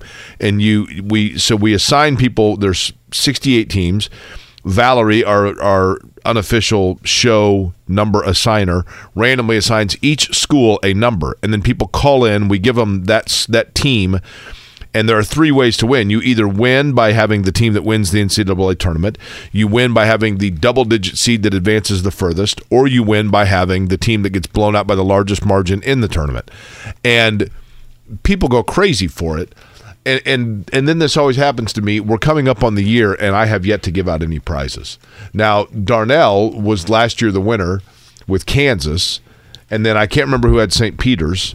It's kind of how I felt about the old Shane Steichen bet, so I- I, I can know. I can empathize with our listeners. And so so now we're we're working on getting together fabulous prizes for everybody, like I wouldn't parting gifts. fabulous. They, Yeah. we have prizes of some sort. They're going to be wonderful prizes, hope parting so. gifts, maybe some air freshener, that kind of thing. And then I've got to get Darnell because we do the same for the 500, and then I forgot about that too. And Darnell won both, so now I owe him literally. He, he's actually he's living with me for a week. Is what's Oh. going to happen. It sounds like you lost then. yeah, I was gonna say, boy, that's a bad bet right there. I can't eat any more SpaghettiOs, yeah. Jake. Yeah, those Pop Tarts are a little stale. For Now I also have some Dinty Moore beef stew in the cabinet. Oh well, yeah. that changes everything. because you never know if like if all of a sudden, you know, there's some sort of post-apocalyptic. You know, I've got I'm good to go. I've got You and the SpaghettiOs. cockroaches are set. That's right. SpaghettiOs, Dinty Moore, and Pop Tarts. I'm good to go. Zach Edey, the Big Ten Player of the Year, the coaches voted for the first team. Uh, obviously, Trayce Jackson-Davis, Zach Edey on that. The other three, you've got Terrence Shannon from Illinois, Kris Murray from Iowa, and Jalen Pickett from Penn State. When I look at this, the only real gripe I had, I thought Matt Painter and Chris Collins should have been co-coaches of the year. I, I think that's fair. I think that there is Chris Collins is a solo coach of the year, by the way. there's automatically Kevin kind of this stigma that comes with sustained success in, in a program name. So, you know, I don't know like how often did Mike Krzyzewski win ACC coach of the year? Yeah, like in the Big 12, does Bill Self just win it annually because they win the conference every year? Yeah, you know, but or sure is there's it a like fatigue level. or is there an element of in the Big 12, you know, some school that is not normally a basketball school and it's like, "Oh man, what a what a remarkable job because they went 500," you know? Yeah, I just look at Purdue where they were voted preseason and the fact that they won the Big Ten by three games, which is pretty unheard of uh, when you look back on the past decade or so. And honestly, you probably could look a lot deeper in the history of the Big Ten Conference.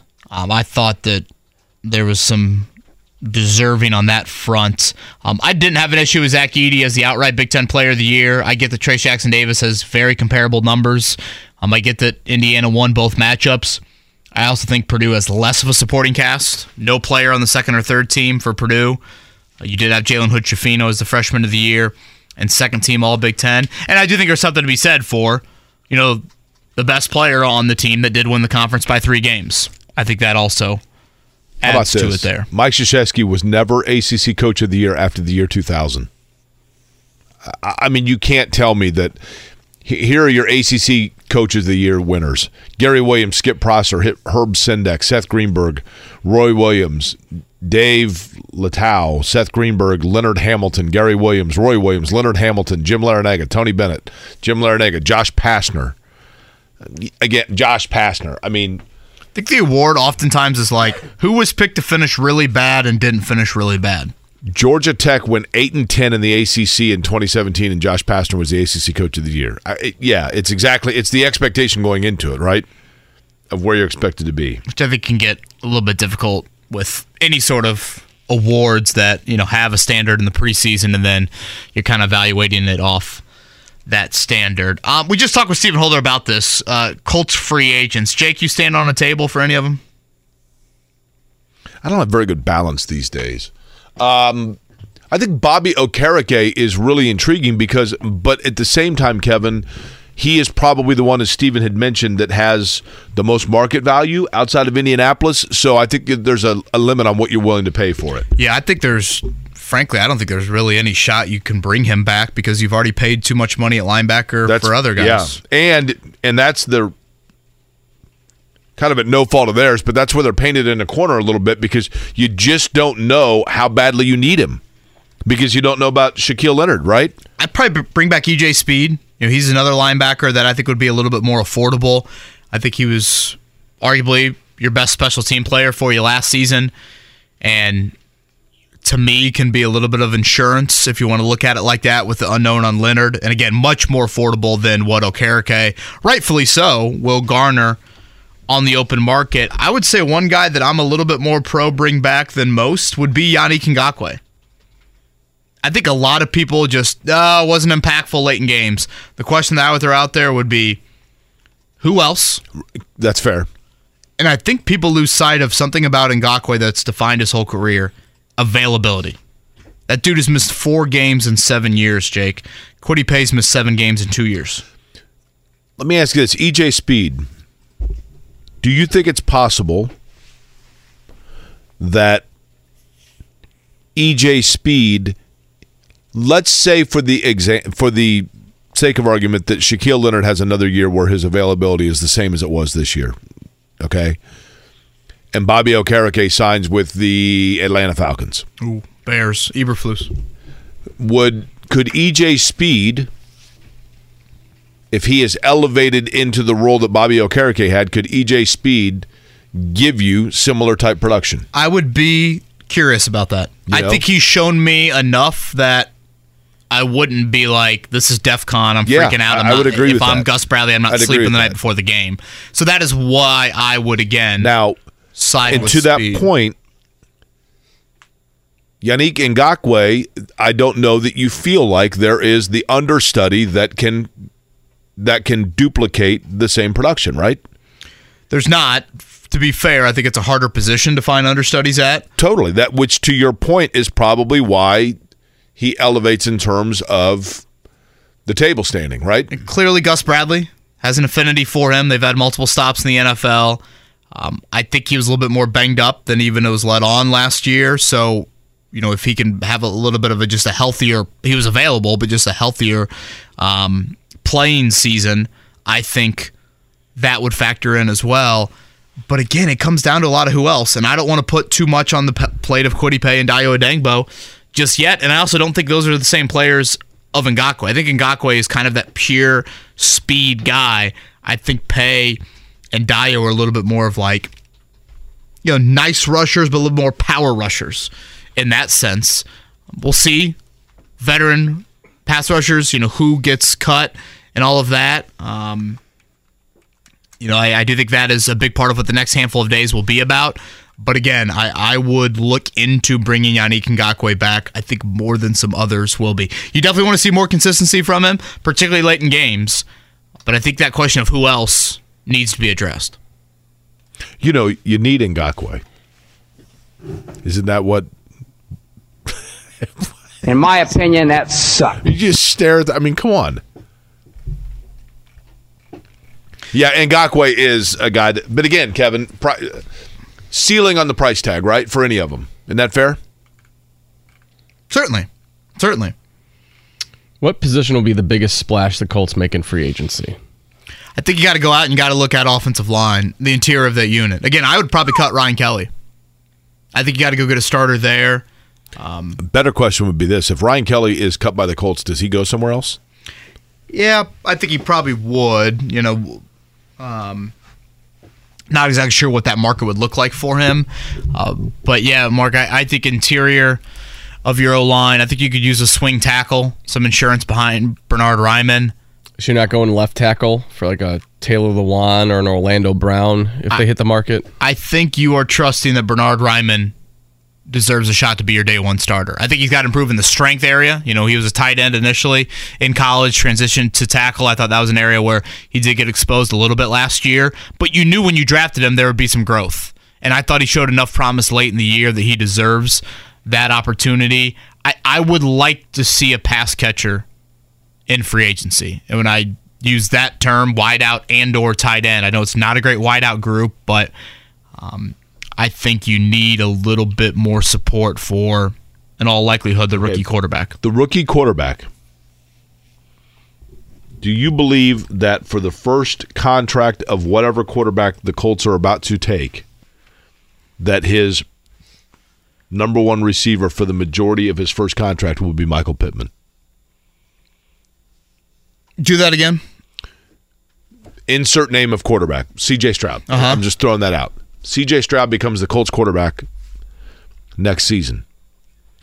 Over the life of his first contract, do you believe that for the majority of that time, his number one receiver is Michael Pittman? I guess I'll throw in who else. Uh, yeah, I mean, I think Pittman will get extended, and that means he will obviously be here. And I don't see a wideout entering the fold and all of a sudden becoming your number one wideout that early Right. in his respective career. I, I don't think Alec Pierce would get to that level. Maybe he will become more of a complete route runner. I think he still can be a really effective player for you, just kind of as a one or two trick pony. Uh, but Pierce is kind of easy to, you know, you forget he, he really did start to show towards the end of the year. I thought, you know, hey, this is why they went out and got him, I, right? Jake, I honestly thought he was better a little bit in the earlier middle part. I thought he Well, kind yeah, of he faded kind of- late. Now, honestly, I don't think the quarterback play late helped him out either. right. He offers you just the big play stuff that was so lacking. I mean, boom, throw the jump ball to him and he makes a 30 or 40 yard play. The game winner against Jacksonville here at Lucas Oil Stadium. Not a lot of guys can make that sort of play. So, uh, what they do at pass catcher, I think, and, and honestly, starting next week, you, you do show your cards a little bit. Mean, if they go out there and they make a lot of splashes in free agency or more than they're used to, is that a sign that says, hey, we're probably going to trade up in the draft and we know we can't find support for our quarterback with the trade up? We're going to do our support in March. Do you show your cards a little bit there? Right. I think that'll be something to monitor next week. All right, uh, Purdue, how much do they need to get to a one seed? Where's IU right now? Are they definitely on that four line?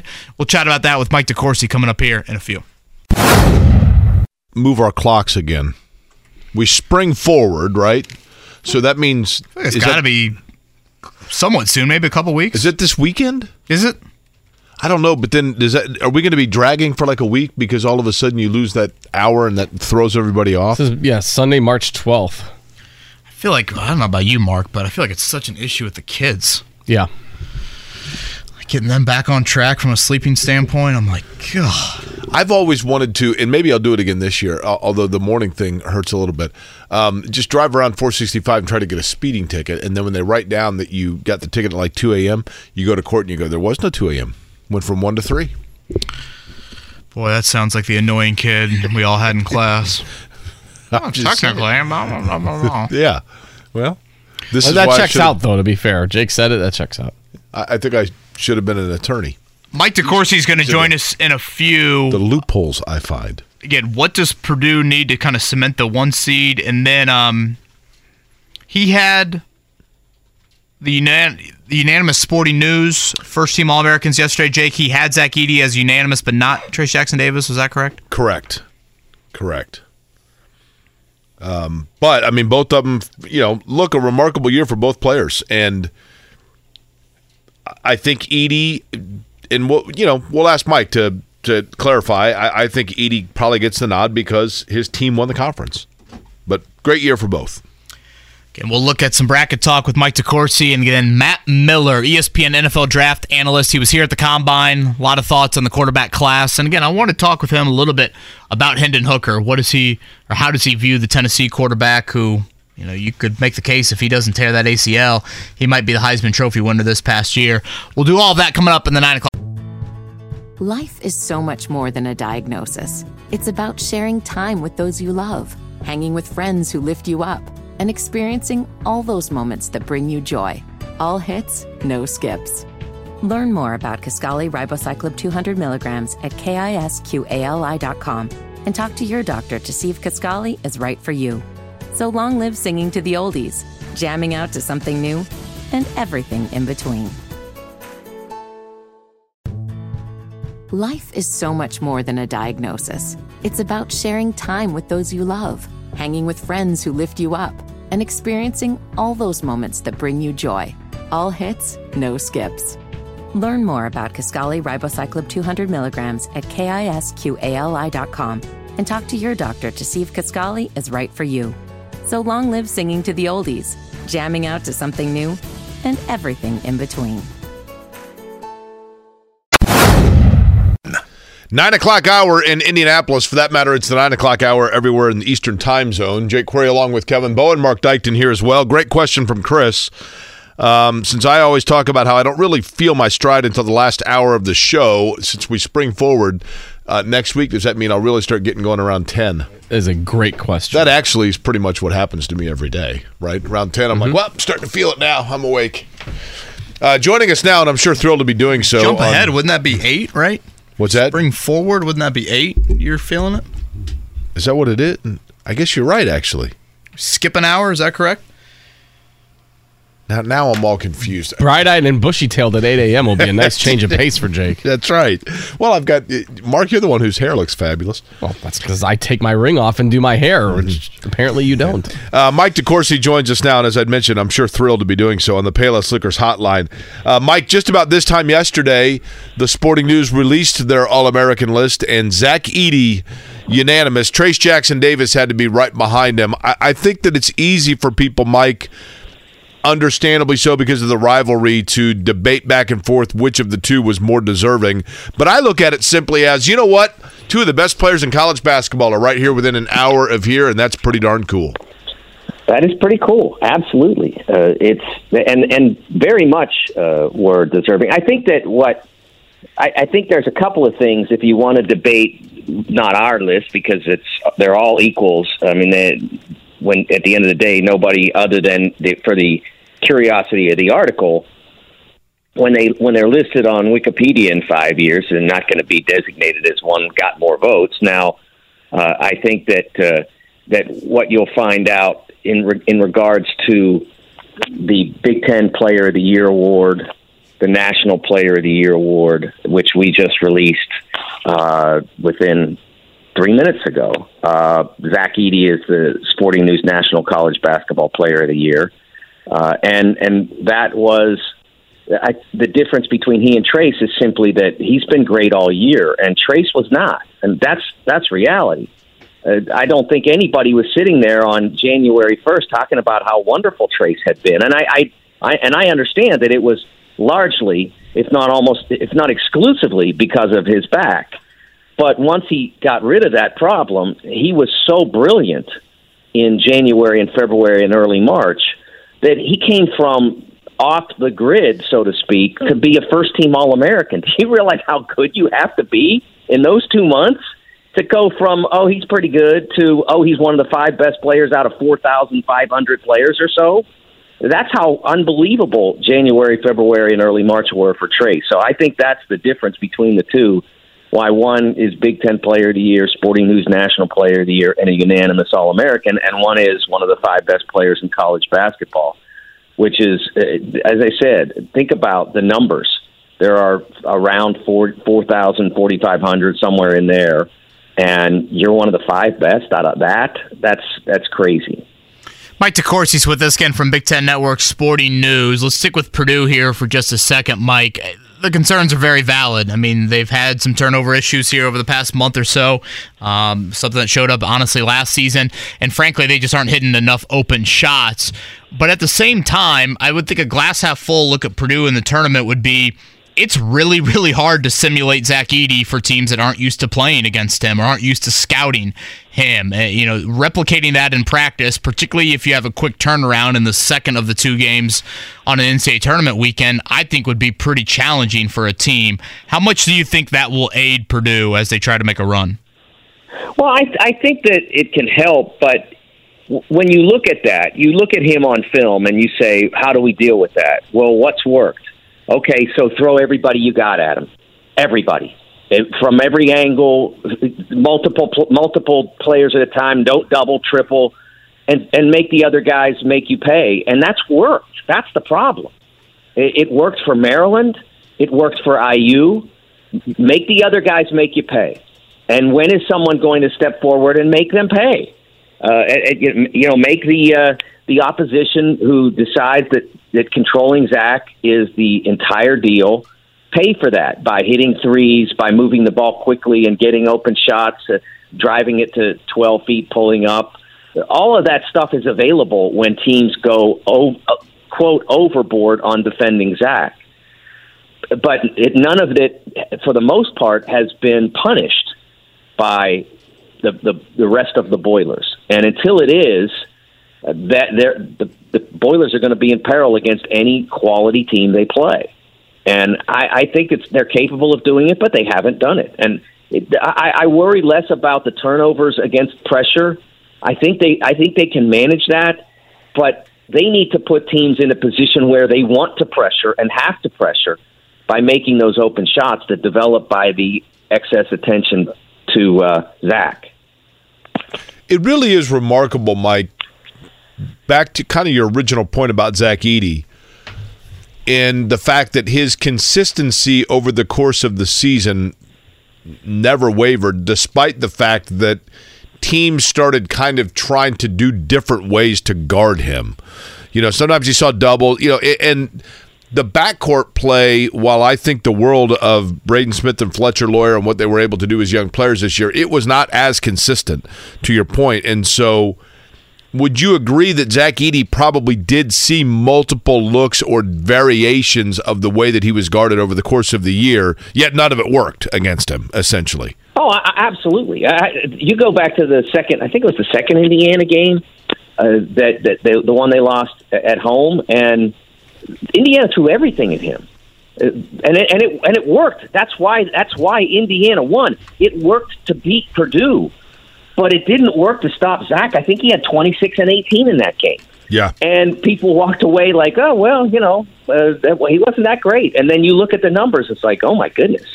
We're at the point now where 26 and 18 isn't a big deal. That's how good he's been and how hard he's been to stop. Uh, Michigan State played him single up uh, in, in East Lansing. And I think they gave up 35 or something like that. Then they decided to double him uh, in West Lafayette, and I think he scored 33. It, it, it, it, he, he has not allowed you any comfort. And if if the rest of the players, and I, when you said before that they weren't consistent, I think they've been reasonably consistent as players, but no one has been at all consistent as a shooter. Uh, Fletcher has really struggled with that. He's had he's not had a great night in a while. He's not had many good nights in the last six weeks or so. Uh, Braden doesn't get as many looks because now they're that that's one of the things. It's easier to close out on him because he's not big, um, and so they make sure that they do. And and they and they're not concerned at all right now about Fletcher taking shots. They they don't worry about Ethan Morton taking shots, and because they know that he's a teeny bit reluctant to do it, and they count on that a little bit. And they're going to pay once in a while because Ethan's making shots from now, but he's never going to make five because he's never going to take enough to make five until that happens, then that this tactic is the way to go. And we'll see whether or not it it eventually happens. I think the move to Brandon Newman for that reason was it was a really smart move by Matt, and you saw what it did early against Illinois, especially. It, it helped fuel that twenty some point lead. They they eventually, you know, it started to become wise to not shoot threes because you're up twenty five or whatever and so they didn't do it as much. They got a little reluctant, and Illinois made their run, and they wound up in a game again. Uh, I think they've got to be more. They, they've got to be patient, but they still have to be aggressive. If you're up 24, go ahead and take 20 seconds off the shot clock. But if it's a three point shot that they're giving you, you still have to take it with the same eagerness. Mike DeCourcy is our guest. He is with Sporting News. He's on the Payless Liquors hotline. Mike, back to the Sporting News Awards that have been named within the last 24 hours. This one within the last 20 minutes or so. Rodney Terry of Texas is the men's college basketball coach of the year. Of course, he did not begin the season as the expected head coach at Texas. We know about what happened with Chris Beard being relieved of his duties. How much of the situation that Rodney Terry walked into influenced that award to him versus the actual season. In other words, I don't follow intimately Texas basketball. Were they expected to have a 23 and 8 type year or was it not only the situation that he walked into but also maximizing his roster towards the award? Yeah, I think it I think it comes from the fact that he walked into a team that had great capabilities and then was it was put in this circumstance, which is a pretty rare circumstance, obviously. And let's hope it, you know, let, let's hope it never happens again anywhere. Uh, but this circumstance was really hard to manage because it was it was an overnight thing. It wasn't one of those deals where uh, a coach does something uh, out of the boundaries of the NCAA rulebook, say, and so you're everybody's sort of looking around and everybody kind of knows something's going to happen soon. Uh, but this wasn't like that. This was arrested on a, uh, on a, on the in the morning, uh, suspended as soon as UT finds out about it and, and and learns the details. And oh, by the way, you got to play that night, and that's that was very difficult. And then playing in the most difficult conference in college basketball history, not the best. Uh, this is not you know James Worthy and Michael Jordan and Ralph Sampson and uh, and Dereck Whittenburg in the ACC in '83 or anything like that. We don't have that anymore because of players going through college quickly. But this, but there, there has never been a league that didn't have a bad team in in college basketball history, and this one did not have any. And so you had to be good every night to not lose. And Texas, of course, wasn't good every night. Uh, no one in that league was, or they, or someone had been undefeated. But they were good often enough to finish a strong second they were one bad result, uh, maybe the maybe the loss at Texas Tech away from tying for the championship. They're on pace to get a number two seed, which would be one of their best seeds, probably their best seed I think since 2006. Uh, that they that if they if they hold that, so it's quite a season under really difficult circumstances for the players to, to deal with, and for the coaches to keep the players' attention and, and, and respect. And this is going to kind of put you on the spot, Mike. I apologize, but is he? I'm trying to think of other guys. I think it was is it Brian Ellerbe? Was that his name? That was at Michigan for a while there, or you know, I'm I'm trying to think of is he the first coach in an interim type situation? And I'm looking at the list here of the Sporting News National Coach of the Year winners. Uh, is he the first under that type of situation to walk into an uncertainty in terms of his long term future and get that award? You know, actually, it, it, I, as I was looking at it, uh, Jim Crews in, of St. Louis, I think it was 2012 13 yeah, 2013, yep. Yeah, what happened that year was Rick Majerus was coaching, he was the active coach, and then early fall, he became very ill and very soon after that passed away. And so Jim took over that year and led them, I think, to around 26 wins, something like that. And so, I mean, obviously, a, a devastating situation for for the players to lose to lose their coach, to to have him pass away. And and Jim did a great job. Uh, you know, obviously, people in Indiana know who Jim is. Coached at Evansville, played for IU, and he did a wonderful job that year and it and, and took them to a very successful season in the Atlantic 10. Mike DeCourcy's with us here, of course, Big Ten Network, Sporting News. Getting back to the local scene here, Mike, if you examine Purdue and what they need to do here the rest of this week to get a number one seed, what do you think they need? Do they need two? Do they need all three Big Ten wins and winning a Big Ten title? And kind of off that, how much does Sunday, from a contingency standpoint, matter when the NCAA tournament committee puts a bracket together and you've got that Big Ten championship game butting right up to Selection Sunday? Yeah, it basically doesn't matter other than you win the championship or lose the championship. Uh, unless you are, let's say, Michigan, which begins the week with the ability to win this tournament and probably the necessity. Uh, and so I, I think that for them it matters, and the committee would have to be uh, uh, ready to either put Michigan in or not, if indeed they wouldn't consider Michigan a a, a at large team by getting to Sunday, and we can't say for sure they wouldn't, but if they if they were in the position still believing that Michigan was not an at large team, then they would need to win that game, and then at that point, the committee would have to have an alternate bracket ready. Uh, if, if indeed they they they determined among themselves that that Michigan would be an at large team regardless, and then they might have to make some alterations to who would be in the first four or something like that. It's not as complicated as completely redoing the bracket. So that's that's what they're looking at relative to Purdue. I, what, what honestly, what Purdue needs more than their own victories, and I think they would need to at least play to Saturday, play through Saturday to be a one seed. But what they need even more is for UCLA to lose. Mm-hmm. And the for, for, from the Boiler standpoint, the sooner the better whether that would be Thursday, Friday, or Saturday. Thursday's best, Friday's better. Uh, you know, Sunday, Saturday would help, but then would still leave that up to you know uh, up in some doubt. So I, I think that to me, the resume that Purdue has now is still better. You'll look on my bracket and you'll see UCLA there. Why are they there if you think Purdue's resume is better? The simple answer is part of part of my job, really most of the job of what I do for Fox is trying to think like the committee thinks. And it's not always easy. It's hard to, to, to know for sure because the committee may, may, members change from year to year. But the one thing that I that I settled on was they're going to want a number one seed to come in flying. That's what they want. They want them to look really good coming in, and that hasn't been Purdue over the last two three weeks. It has been UCLA. Has UCLA been aided by the fact that very few of the teams that they're playing are going to be playing in March? Absolutely. But when they were faced with two teams that had the opportunity, uh, one for certain in Arizona that's going to be a two or three seed, and one that's trying to fight their way in, and obviously desperate as a result in Arizona State, and they blew them both off the floor. So I think that really changed my view of what the committee would think.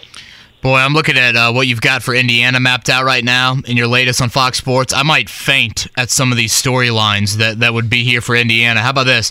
Indiana the four, Rick Pitino's the 13 in the first round. Kentucky would sit there as the five, a potential second round, and Kelvin Sampson in the Sweet 16. Oh, Mike, you literally checked all the the entire bingo card is filled with that right there. And you know, and this is this. You people think that they sit there and do that like I got to do this every day, and I've got two other jobs. So I'm not sitting there thinking, "Gee, wouldn't it be cool?" You know, I don't have the time. Believe me, I barely have time to eat. I, so, I would love it, it though. It, it, I mean, I'm just saying that like people who think that they, that they really sit there in in uh, the committee room and try to make those matchups up. The, the, at the end of the day, there's there's the, uh, a lot of crossover between teams and history and all that, and it's go- it's going to happen naturally. I, I promise you.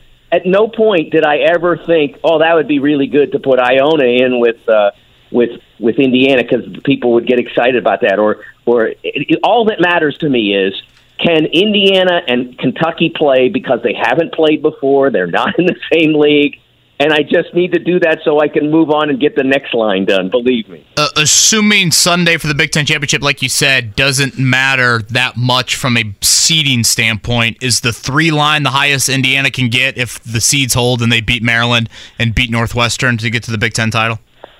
Yeah, I, I, I think the two line is pretty far out of reach for them with the way they closed, and not not because of how they closed, but because of where that left their resume. Uh, I, I think, it, and even three, when I look at that K State, Marquette, UConn, Gonzaga. Gonzaga lock three now because they blew out St. Mary's last night. So the other three positions, uh, the one advantage IU might have is that UConn and Marquette are playing in the same conference, and therefore one is only one of them can survive if one of them survives through Saturday night. Uh, so that's an advantage. But if let's just say Xavier came in and took over those two teams and beat them both.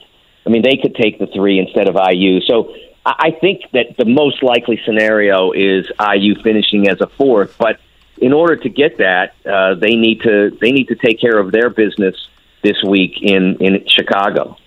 Now, Mike, now that we have got you know the mid majors and the conference tournaments, last night we saw Gonzaga all over St. Mary's, but St. Mary's is in.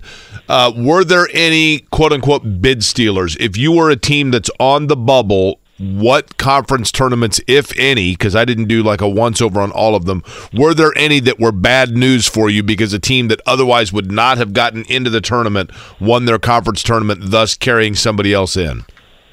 To date, no. Uh, I think the one that's out there that's that all the bubble teams will be monitoring is Florida Atlantic in the Conference USA tournament. Everybody's going to be pulling for them.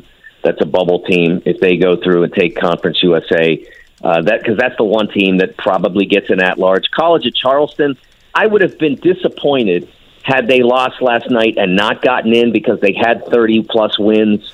Uh, I don't. Th- I don't think the committee values that enough uh, they they look at it. Well, it's not a great league, and what are the numbers? And I, and my response to that is Do you know how many 30 win teams go out, you know, don't make your tournament? Not many. And you know what happens when you get a 30 win team in your tournament? Surprisingly, they win more games. If you win 30 and lose 3 or lose or lose 4 in this circumstance if they had not gotten the automatic bid, they're really good and they're likely to win because they know how to win. And so I would have been disappointed, but I, so I was I was pulling for Charleston last night to get that bid because I I didn't want that to see that happen to them. Uh, Florida Atlantic is another team like that. Uh, the other concern might be the uh, Mountain West Conference. I, I, I think that Nevada uh, and, and to a greater extent Utah State are not NCAA tournament teams. I am fairly rare among that. I may eventually have to change my mind depending on what they do in their tournament this week. But we we can't let the we can't let the analytics dictate this. If you people who were arguing with me on Twitter yesterday about Utah State are like, well, yeah, but they're 22 in the net and like 22 in KenPom or whatever, and I'm like, yeah, who they beat? Who did they beat at all? Anybody? Come on, give me one team. And they played the, the top three teams in their league. They played them all twice. It's a double round robin league. They went two and four against the other top teams in their league. They, they lost 66% of their toughest games. Come on, that's not a tournament team. Why? Because some computer spits out a formula that says they're 22nd in the country. Sometimes there are outliers in every analytic. And in this case, they're an outlier in most of the analytics. They are not a tournament team as we sit here today.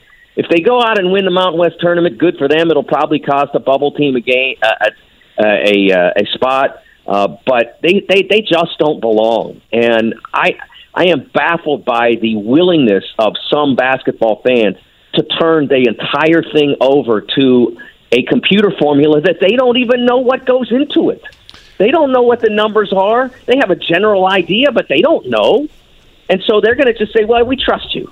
We trust your we trust your your your calculations to tell us everything. Come on, if if the if the if the calculations were always right, you the three of us could go uh, to Vegas and sit in the sports book and bet the analytics and never lose or almost never lose or always win at least, you know, and always have a winning day, and we'd never have to work again. But it doesn't work like that. A man with many jobs. I'd love to never have to work. A man working a whole lot, especially this time of year. he is Mike DeCourcy. Mike, great stuff. Thanks for hopping on during what is a very busy week for you.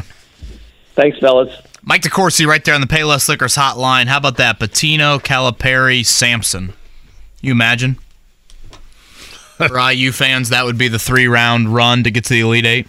Boy, that can you imagine the thrill if they ran through all that though? He brought up the bid stealers, Jake Oral Roberts at 30 and 4, 18 and 0 in their conference. They've lost one game since Thanksgiving.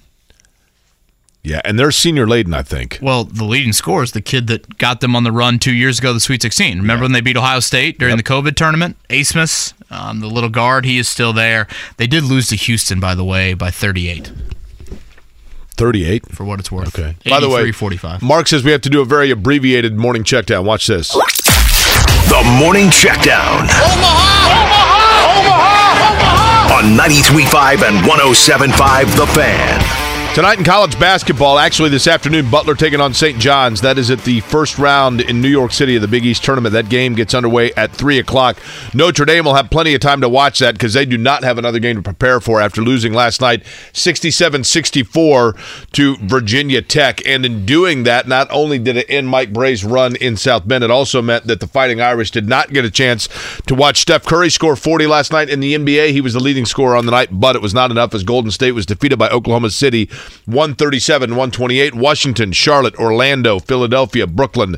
The Mavericks and the Lakers all joined the uh, or all were winners last night in the association. Anything else, Kevin? National draft voice. He is Matt Miller from ESPN. Brilliant, by the way, on that. Thank uh, you. Very, very nice. Much. Pacers tomorrow, back in action. Practice today, and again tonight on our airwaves. Ohio State, Wisconsin, six fifteen. Minnesota, Nebraska at nine as the Big Ten tournament gets underway. But Matt Miller, ESPN NFL draft analyst. He was at the combine all week long.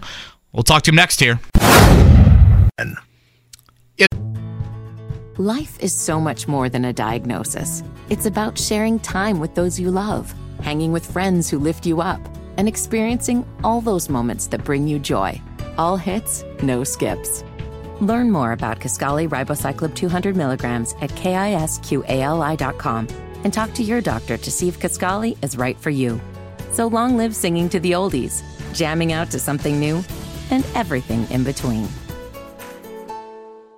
ESPN draft analyst Matt Miller going to join us here in a couple of minutes. We will we will push the pop quiz to close out today's show. I believe I see Scotty rolling his eyes over there. Scotty decked out in Colts gear. I believe Matt Miller, a fan of Anthony Richardson to the Colts. So we'll chat about that with him. And again, I am curious a little bit about Hendon Hooker. I feel like he's a forgotten man, a couple knocks on age and ACL.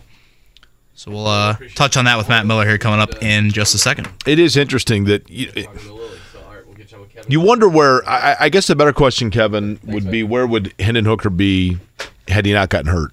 You know how much is how much of that is detriment of, of age and how much of it is health.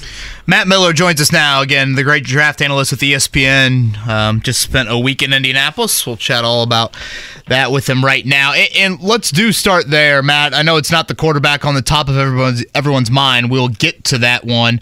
But Hendon Hooker to me is such an interesting case study in the age, the ACL, the offense he came from in college. How do you how do you view Hendon Hooker within this quarterback draft class? Yeah, guys, he would be a first round pick were it not for the ACL injury. Like, even understanding that he just turned 25 years old, I think he, I mean, gosh, the way he's played over the last two years, I don't think his has received as much attention as it should have. Uh, we got kind of got caught up in that.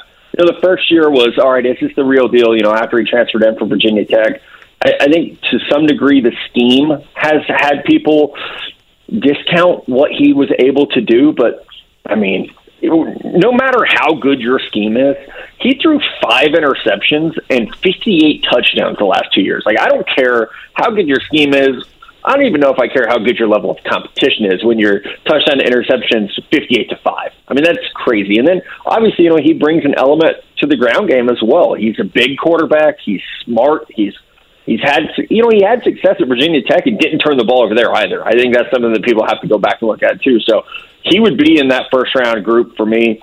Probably not up there with the you know the big four that are going to go super early just because he is older. That would be the only thing that would knock him down. But man, if we were if you took away the knee injury, 18 to the Detroit Lions, 19 to Tampa, 20 to Seattle, I, I feel like he would probably be in that range right there. 29 to the Saints would probably be his floor. Matt, I'm going to ask a hmm. question that I've asked to a couple of people this week, but I, but I value your input on this. Are we looking at an NFL draft this year with four names at the quarterback position that are up there towards the top because A, they are four dynamic talents that are worthy of being towards the top in any given year, or B, because it's a year where there are a plethora of teams needing quarterback and a void elsewhere around. And so by default, they have become the cream of the crop. I think it's a little of both. That's a really good question. I, I like the way you set that up. I, I do think to some degree it is like Bryce Young and CJ Stroud are good. They've been good for two years. We we know who they are, right? We've been watching them a long time. We know who they are. I think those are the two where they would be up there in any given draft class. They both would have been the number one quarterback last year. I think if you go back and are able to somehow put them in the 2021 draft, they're not Trevor Lawrence, but they're probably ahead of Zach Wilson. For me, they would have been. You know, they're they're ahead of Trey Lance certainly. They're ahead of Mac Jones. I actually really liked Justin Fields. I don't know that I would be able to jump them over Justin Fields, but um, I, I think they're good.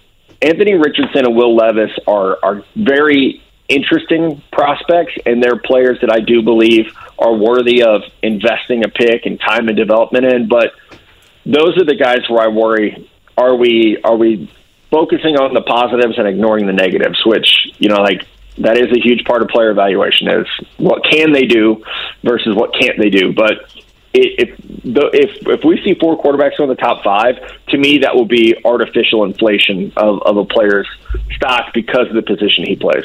Okay. I, Just you, a couple years ago, one, two, three, those those three quarterbacks went. And it hasn't worked out very well. No, you know? like, no, no, no. certainly not the guy going number two in Zach Wilson. Right. Matt, you touched on something here on Twitter that I want you to elaborate on for our listeners. Again, Matt Miller is our guest on the Payless Liquors hotline at NFL Draft Scout on Twitter. Uh, I also think this is what you tweeted: the strong showing at the combine by the four quarterback weakens the value of the number one overall pick. Houston and Indianapolis probably not feeling as much pressure this week as they were to jump up the board. Um, in in and I don't disagree with that. I think Chris Ballard looks at it and, and, probably covets what he would maybe have to give up to move up. They may still do that. We'll see. But do you believe that Indianapolis is less aggressive at four? And if they have to select the fourth quarterback off the board or third, you believe it would be which one? Uh, I think so. I don't think Indy has to be as aggressive. I'll say that. I don't think there's the pressure to get to number one today like there was a week ago. I really don't. I, I just it, why? You know, like what? Who are you jumping? So, like, let's say that let's say you love Bryce Young, you believe he's the guy. Is he that much better than C.J. Stroud? To where you feel like you have to give up future first round picks? To me, the difference between Bryce Young and C.J. Stroud is not future first round picks, especially on a roster that that needs a left tackle, that needs another wide receiver, that needs a pass rusher. Like they're a, the Colts are not one quarterback away. So to me, it's not worth the future picks, right? So if they stay at four, so much hinges on what happens at one. But if you stay at four, you have, I think, you have a realistic shot at Will Levis and Anthony Richardson. Now, for Indy, I think Will Levis is more intriguing because he could play right away. And I think you have an owner that is very impatient and wants to win right now. So I don't think you're in a spot where you can say, all right, let's bring in Jacoby Brissett and draft Anthony Richardson, and we've got now, uh, you know, a five-year plan. I, I think it's more hey, we got to win. We got to win quickly. So if, if you're staying at four, assuming somebody trades to one for Bryce Young, assuming that the Texans would take C.J. Stroud at two, you're looking at Will Levis at four. Okay, Matt Miller's with us, ESPN draft analyst at NFL Draft Scout on Twitter.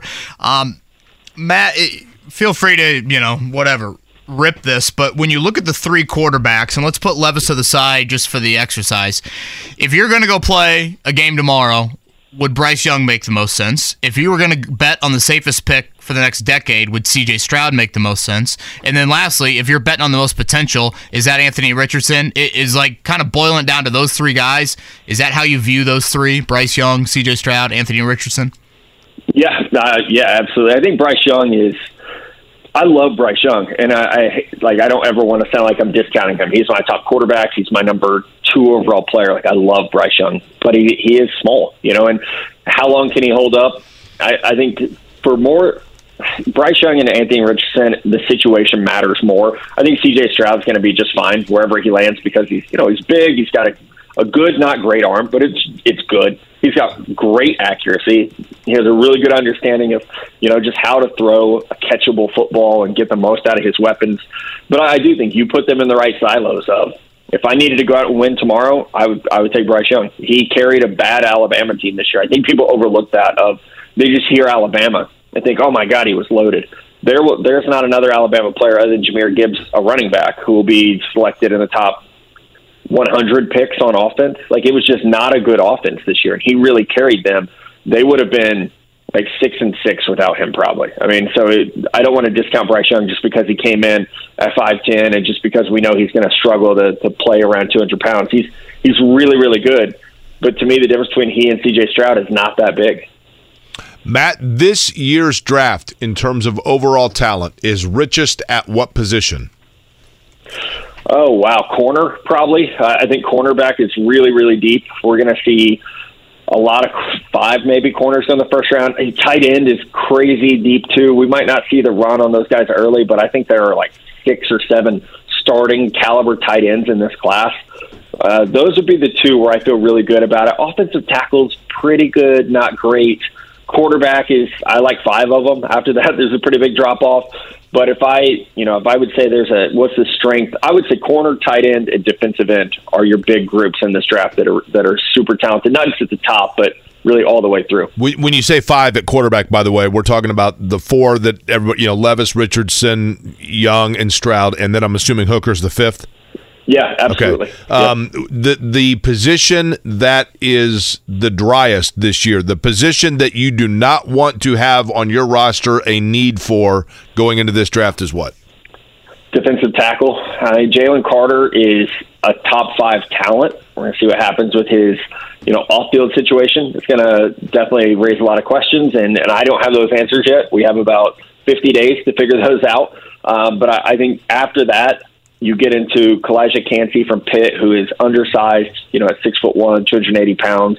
Uh, you get into Bryan Bresee from uh, Clemson, who, you know, last two years have really been a wash for him because of, you know, a torn ACL. His sister passed away, and then he had a kidney infection that's just really made, you know, his off field situation almost, you know, impossible the last few years. So after, after Jalen Carter, there's a pretty big drop off. Again, it's Matt Miller from ESPN. You've heard him on with us before. Outstanding draft coverage at NFL Draft Scout on Twitter. Matt, I want to ask you about a couple of local guys. Michael Mayer, the Notre Dame product, you know, probably didn't light the combine on fire, but just strikes me as just a damn good football player. And then not sure how much you've dove into Aidan, Aidan O'Connell from Purdue. Yeah, not the most fleet of foot, but certainly um, had some nice success in his collegiate days at Purdue. Uh, any thoughts on Mayer and or Aidan O'Connell? Mayer's still my top tight end. Like you said, no, the combine wasn't great. No one should have expected it to be great. That's not his game, right? I mean, he's he's a 250 pound inline tight end. He's not going to blow up the combine. But I'll say this: he didn't drop a single ball in his workout, and looked great in you know run blocking drills. Like that's who he is. If you want a fast tight end, draft Dalton Kincaid. If you want somebody that you never know when he's on the field what he's going to be. Like you don't like there are some tight ends you put them out there, and it's like, oh, okay, they're throwing the ball because he's on the field. You know, like Mike Gesicki. Michael Mayer is the type of dude you could put him out there, and the defense has no idea what you're doing because he's so versatile. So I, I'm still a big fan of his. I still think he should be a first round pick. Uh, Aidan O'Connell, you're right. He's not going to blow you away with his arm strength. He's not going to blow you away with his foot speed, but he's incredibly accurate. I mean, I, I love his story. You know, to go from a walk on to becoming so prolific as a pastor in college and, and you know, to really add a program that I, I think it's fair to say was struggling when he got there. He's played really well. Uh, he and Charlie Jones, one of my favorite duos this past year, what they were able to do. So I think Aidan has a shot to be a top hundred draft pick. He's got a shot to work his way into, you know, would it would it shock me if in two years he's a starter? Absolutely not, because he's just so accurate. He's so smart. He plays with such great touch there's always going to be a need for a player like that when you know when maybe some of the athletic guys that we're hoping develop don't. I, we see teams fall back to the Aidan O'Connells all the time. Matt, we'll end with this. Um, Jake, my co-host, and myself, we are obsessed with the city of Indianapolis. Uh, we think every event, frankly, should be held here uh, for the rest of time. So you're coming on Indianapolis radio, and now I'm like, please talk nice about our city. Luckily, you did that yourself on Twitter just a few days ago why do you feel like there's just this overwhelming consensus on an annual basis, whether it's GMs, coaches, or media members, that they just laud Indianapolis for their ability to host the combine? Well, I mean, Indy is a convention town. You know, I mean, you guys have the amazing, you know, ICC, which is phenomenal. It's huge. Uh, I, I've been lost in there multiple times.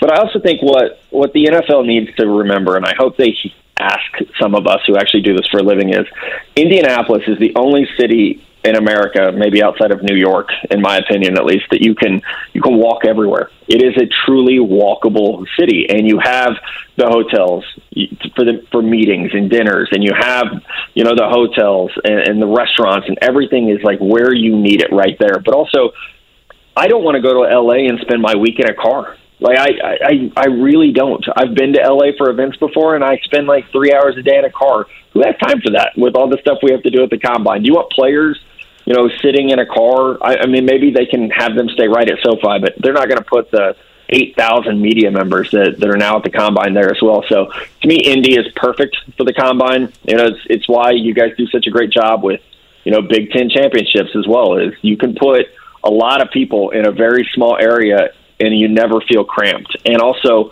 like those of us who work in and around the NFL, we are creatures of habit. I go to the same restaurants the same nights every year in Indianapolis, and I'm great with that. I like that I don't have to think like, oh man, I don't know my way around here. What are we going to do for dinner tonight? Where can I go to bump into the scouts and agents so that I can do my job? we would have to completely start over. So not only is Indy great at hosting the combine, but for selfish reasons, I'm I know my way around Indy, and I really, really, really don't want to have to learn another place. Hell yeah. Standing ovation Matt Miller is getting right now from LA 's pretty ourselves nice, and certainly our listening audience. Favorite non St. Elmo restaurant, Matt? Prime. Prime is actually like my my night two in Indy every year. I go to Prime. It's I love it. Uh, Elmo's is, you know, you got to go right. You got to get the shrimp cocktail. You got to do it. I think Prime does. Like they do a great job, start to finish. It's it's fantastic. You can't go wrong though. Um, you really can't. I think this year I did. I did. I don't know. I don't want to give out free advertising on your show. I did a lot of the steak places. None of them disappointed. I'll tell you that. I love it. Matt, thanks, man. Great stuff. I know it's been a busy uh, decompressing from the combine a little bit, so appreciate you making time for us. Absolutely, guys. Thank you. Matt Miller, ESPN, right there on the Payless Liquors hotline. Pop quiz time 317 239 1070. We'll go rapid fire on the pop quiz to close it out. Give us a call. Can you ha- Life is so much more than a diagnosis. It's about sharing time with those you love, hanging with friends who lift you up, and experiencing all those moments that bring you joy. All hits, no skips. Learn more about Kisqali Ribociclib 200 milligrams at kisqali.com and talk to your doctor to see if Kaskali is right for you. So long live singing to the oldies, jamming out to something new, and everything in between. handle the pressure?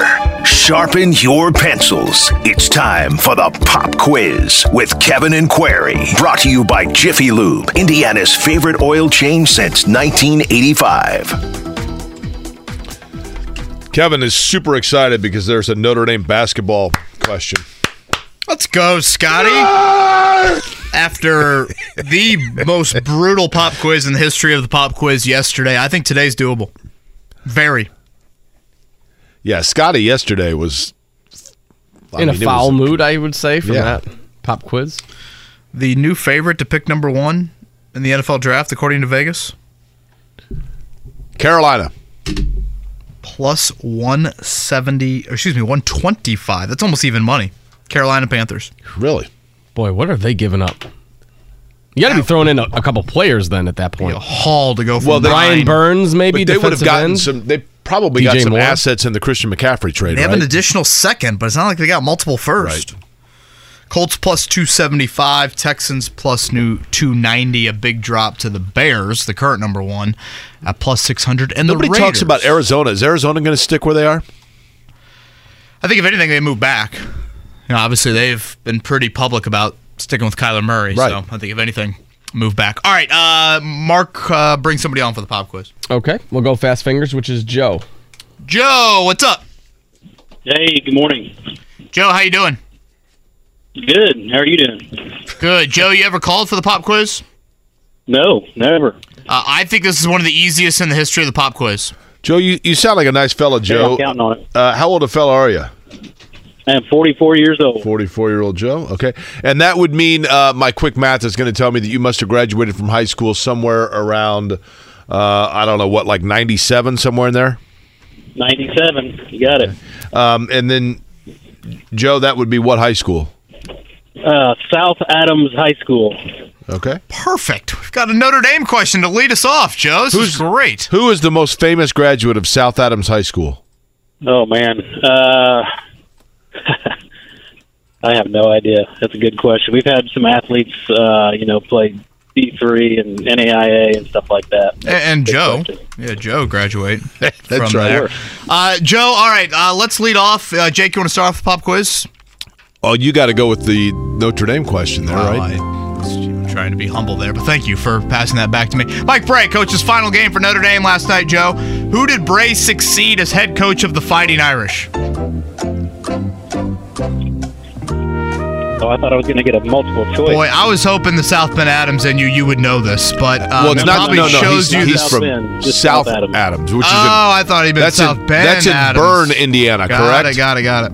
Yes, yes. Uh, apologies there. Uh, was it A. Matt Doherty, B. John MacLeod, C. Johnny Dee, or D. Digger Phelps? I'm going to go with A. Not many people have their fingers on the pulse of Notre Dame basketball like Kevin Bowen, so I'd pump the brakes there. Uh, Joe, for If question South number native, two. that'd be an easy answer. Within 10, can you tell me the enrollment of South Adams High School according to Wikipedia, which is all knowing?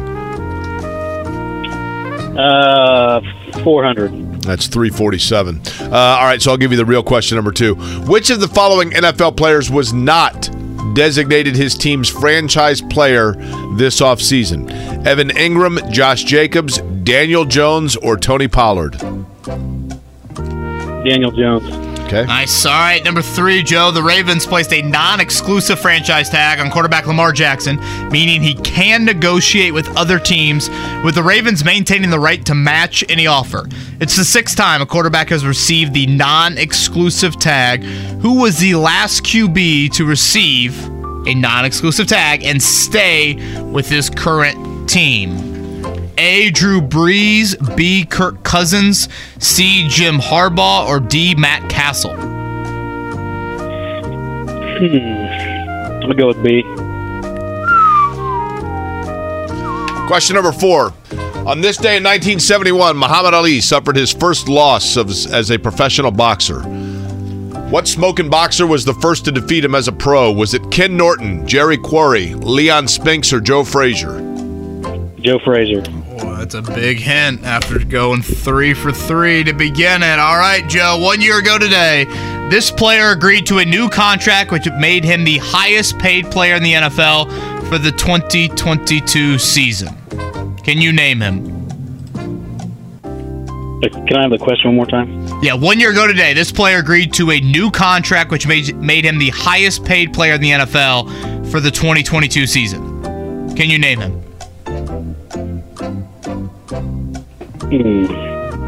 Deshaun Watson, Aaron Rodgers, Russell Wilson, or Kyler Murray? Uh, Deshaun Watson. South Adams is the Starfires, is that right? Yes. What What is a Starfire? Is that just a, a star that's illuminated with Uh, yeah, it's a it's a great question. Um, it's just sort of a uh, a shooting star. It's kind of it's kind of a cool name, actually. You know what I mean? Great three point team, shooting team. Can't say I've ever been to Berne, Indiana. Been Where to is- Bluffton. Where is Berne? That's south in Adams County, right? Yeah, south of Fort Wayne, about an hour. Okay, fair enough. Uh, you did Great pretty well, work, Joe. Joe, you did uh, a nice job. You went four for four to start things out, meaning that you had Matt Doherty, you had Daniel Jones, you had Kirk Cousins, and you had Smoking Joe Frazier. Kick some ass. Number five, a little tricky, Scotty. Little tricky. One year ago today, this player agreed to a new contract, which made him the highest paid player in the NFL, NFL for the 2022 season. Remember, they had Deshaun Watson's cap hit for Three weeks 2022. ago, he was the highest player in the NFL, right? for 2022, they had his cap hit very low due to the suspension. Aaron Rodgers, 50.3 million. You blew it! Joe, good work. You don't get to come back tomorrow. You don't even get a lousy copy of our home game. You're a complete loser. South Adams is located in one of the more like remote locations of the state. Think so? You think about it, like an hour south of Fort Wayne, and Yeah, I I, mean- guess what a couple. You go between like Marion and Fort Wayne, you're just kind of in. it's like a triangle of like Fort Wayne, Marion, and Muncie. Back at it tomorrow. Back at it tomorrow. Thanks everybody for tuning in. Podcast will be up shortly.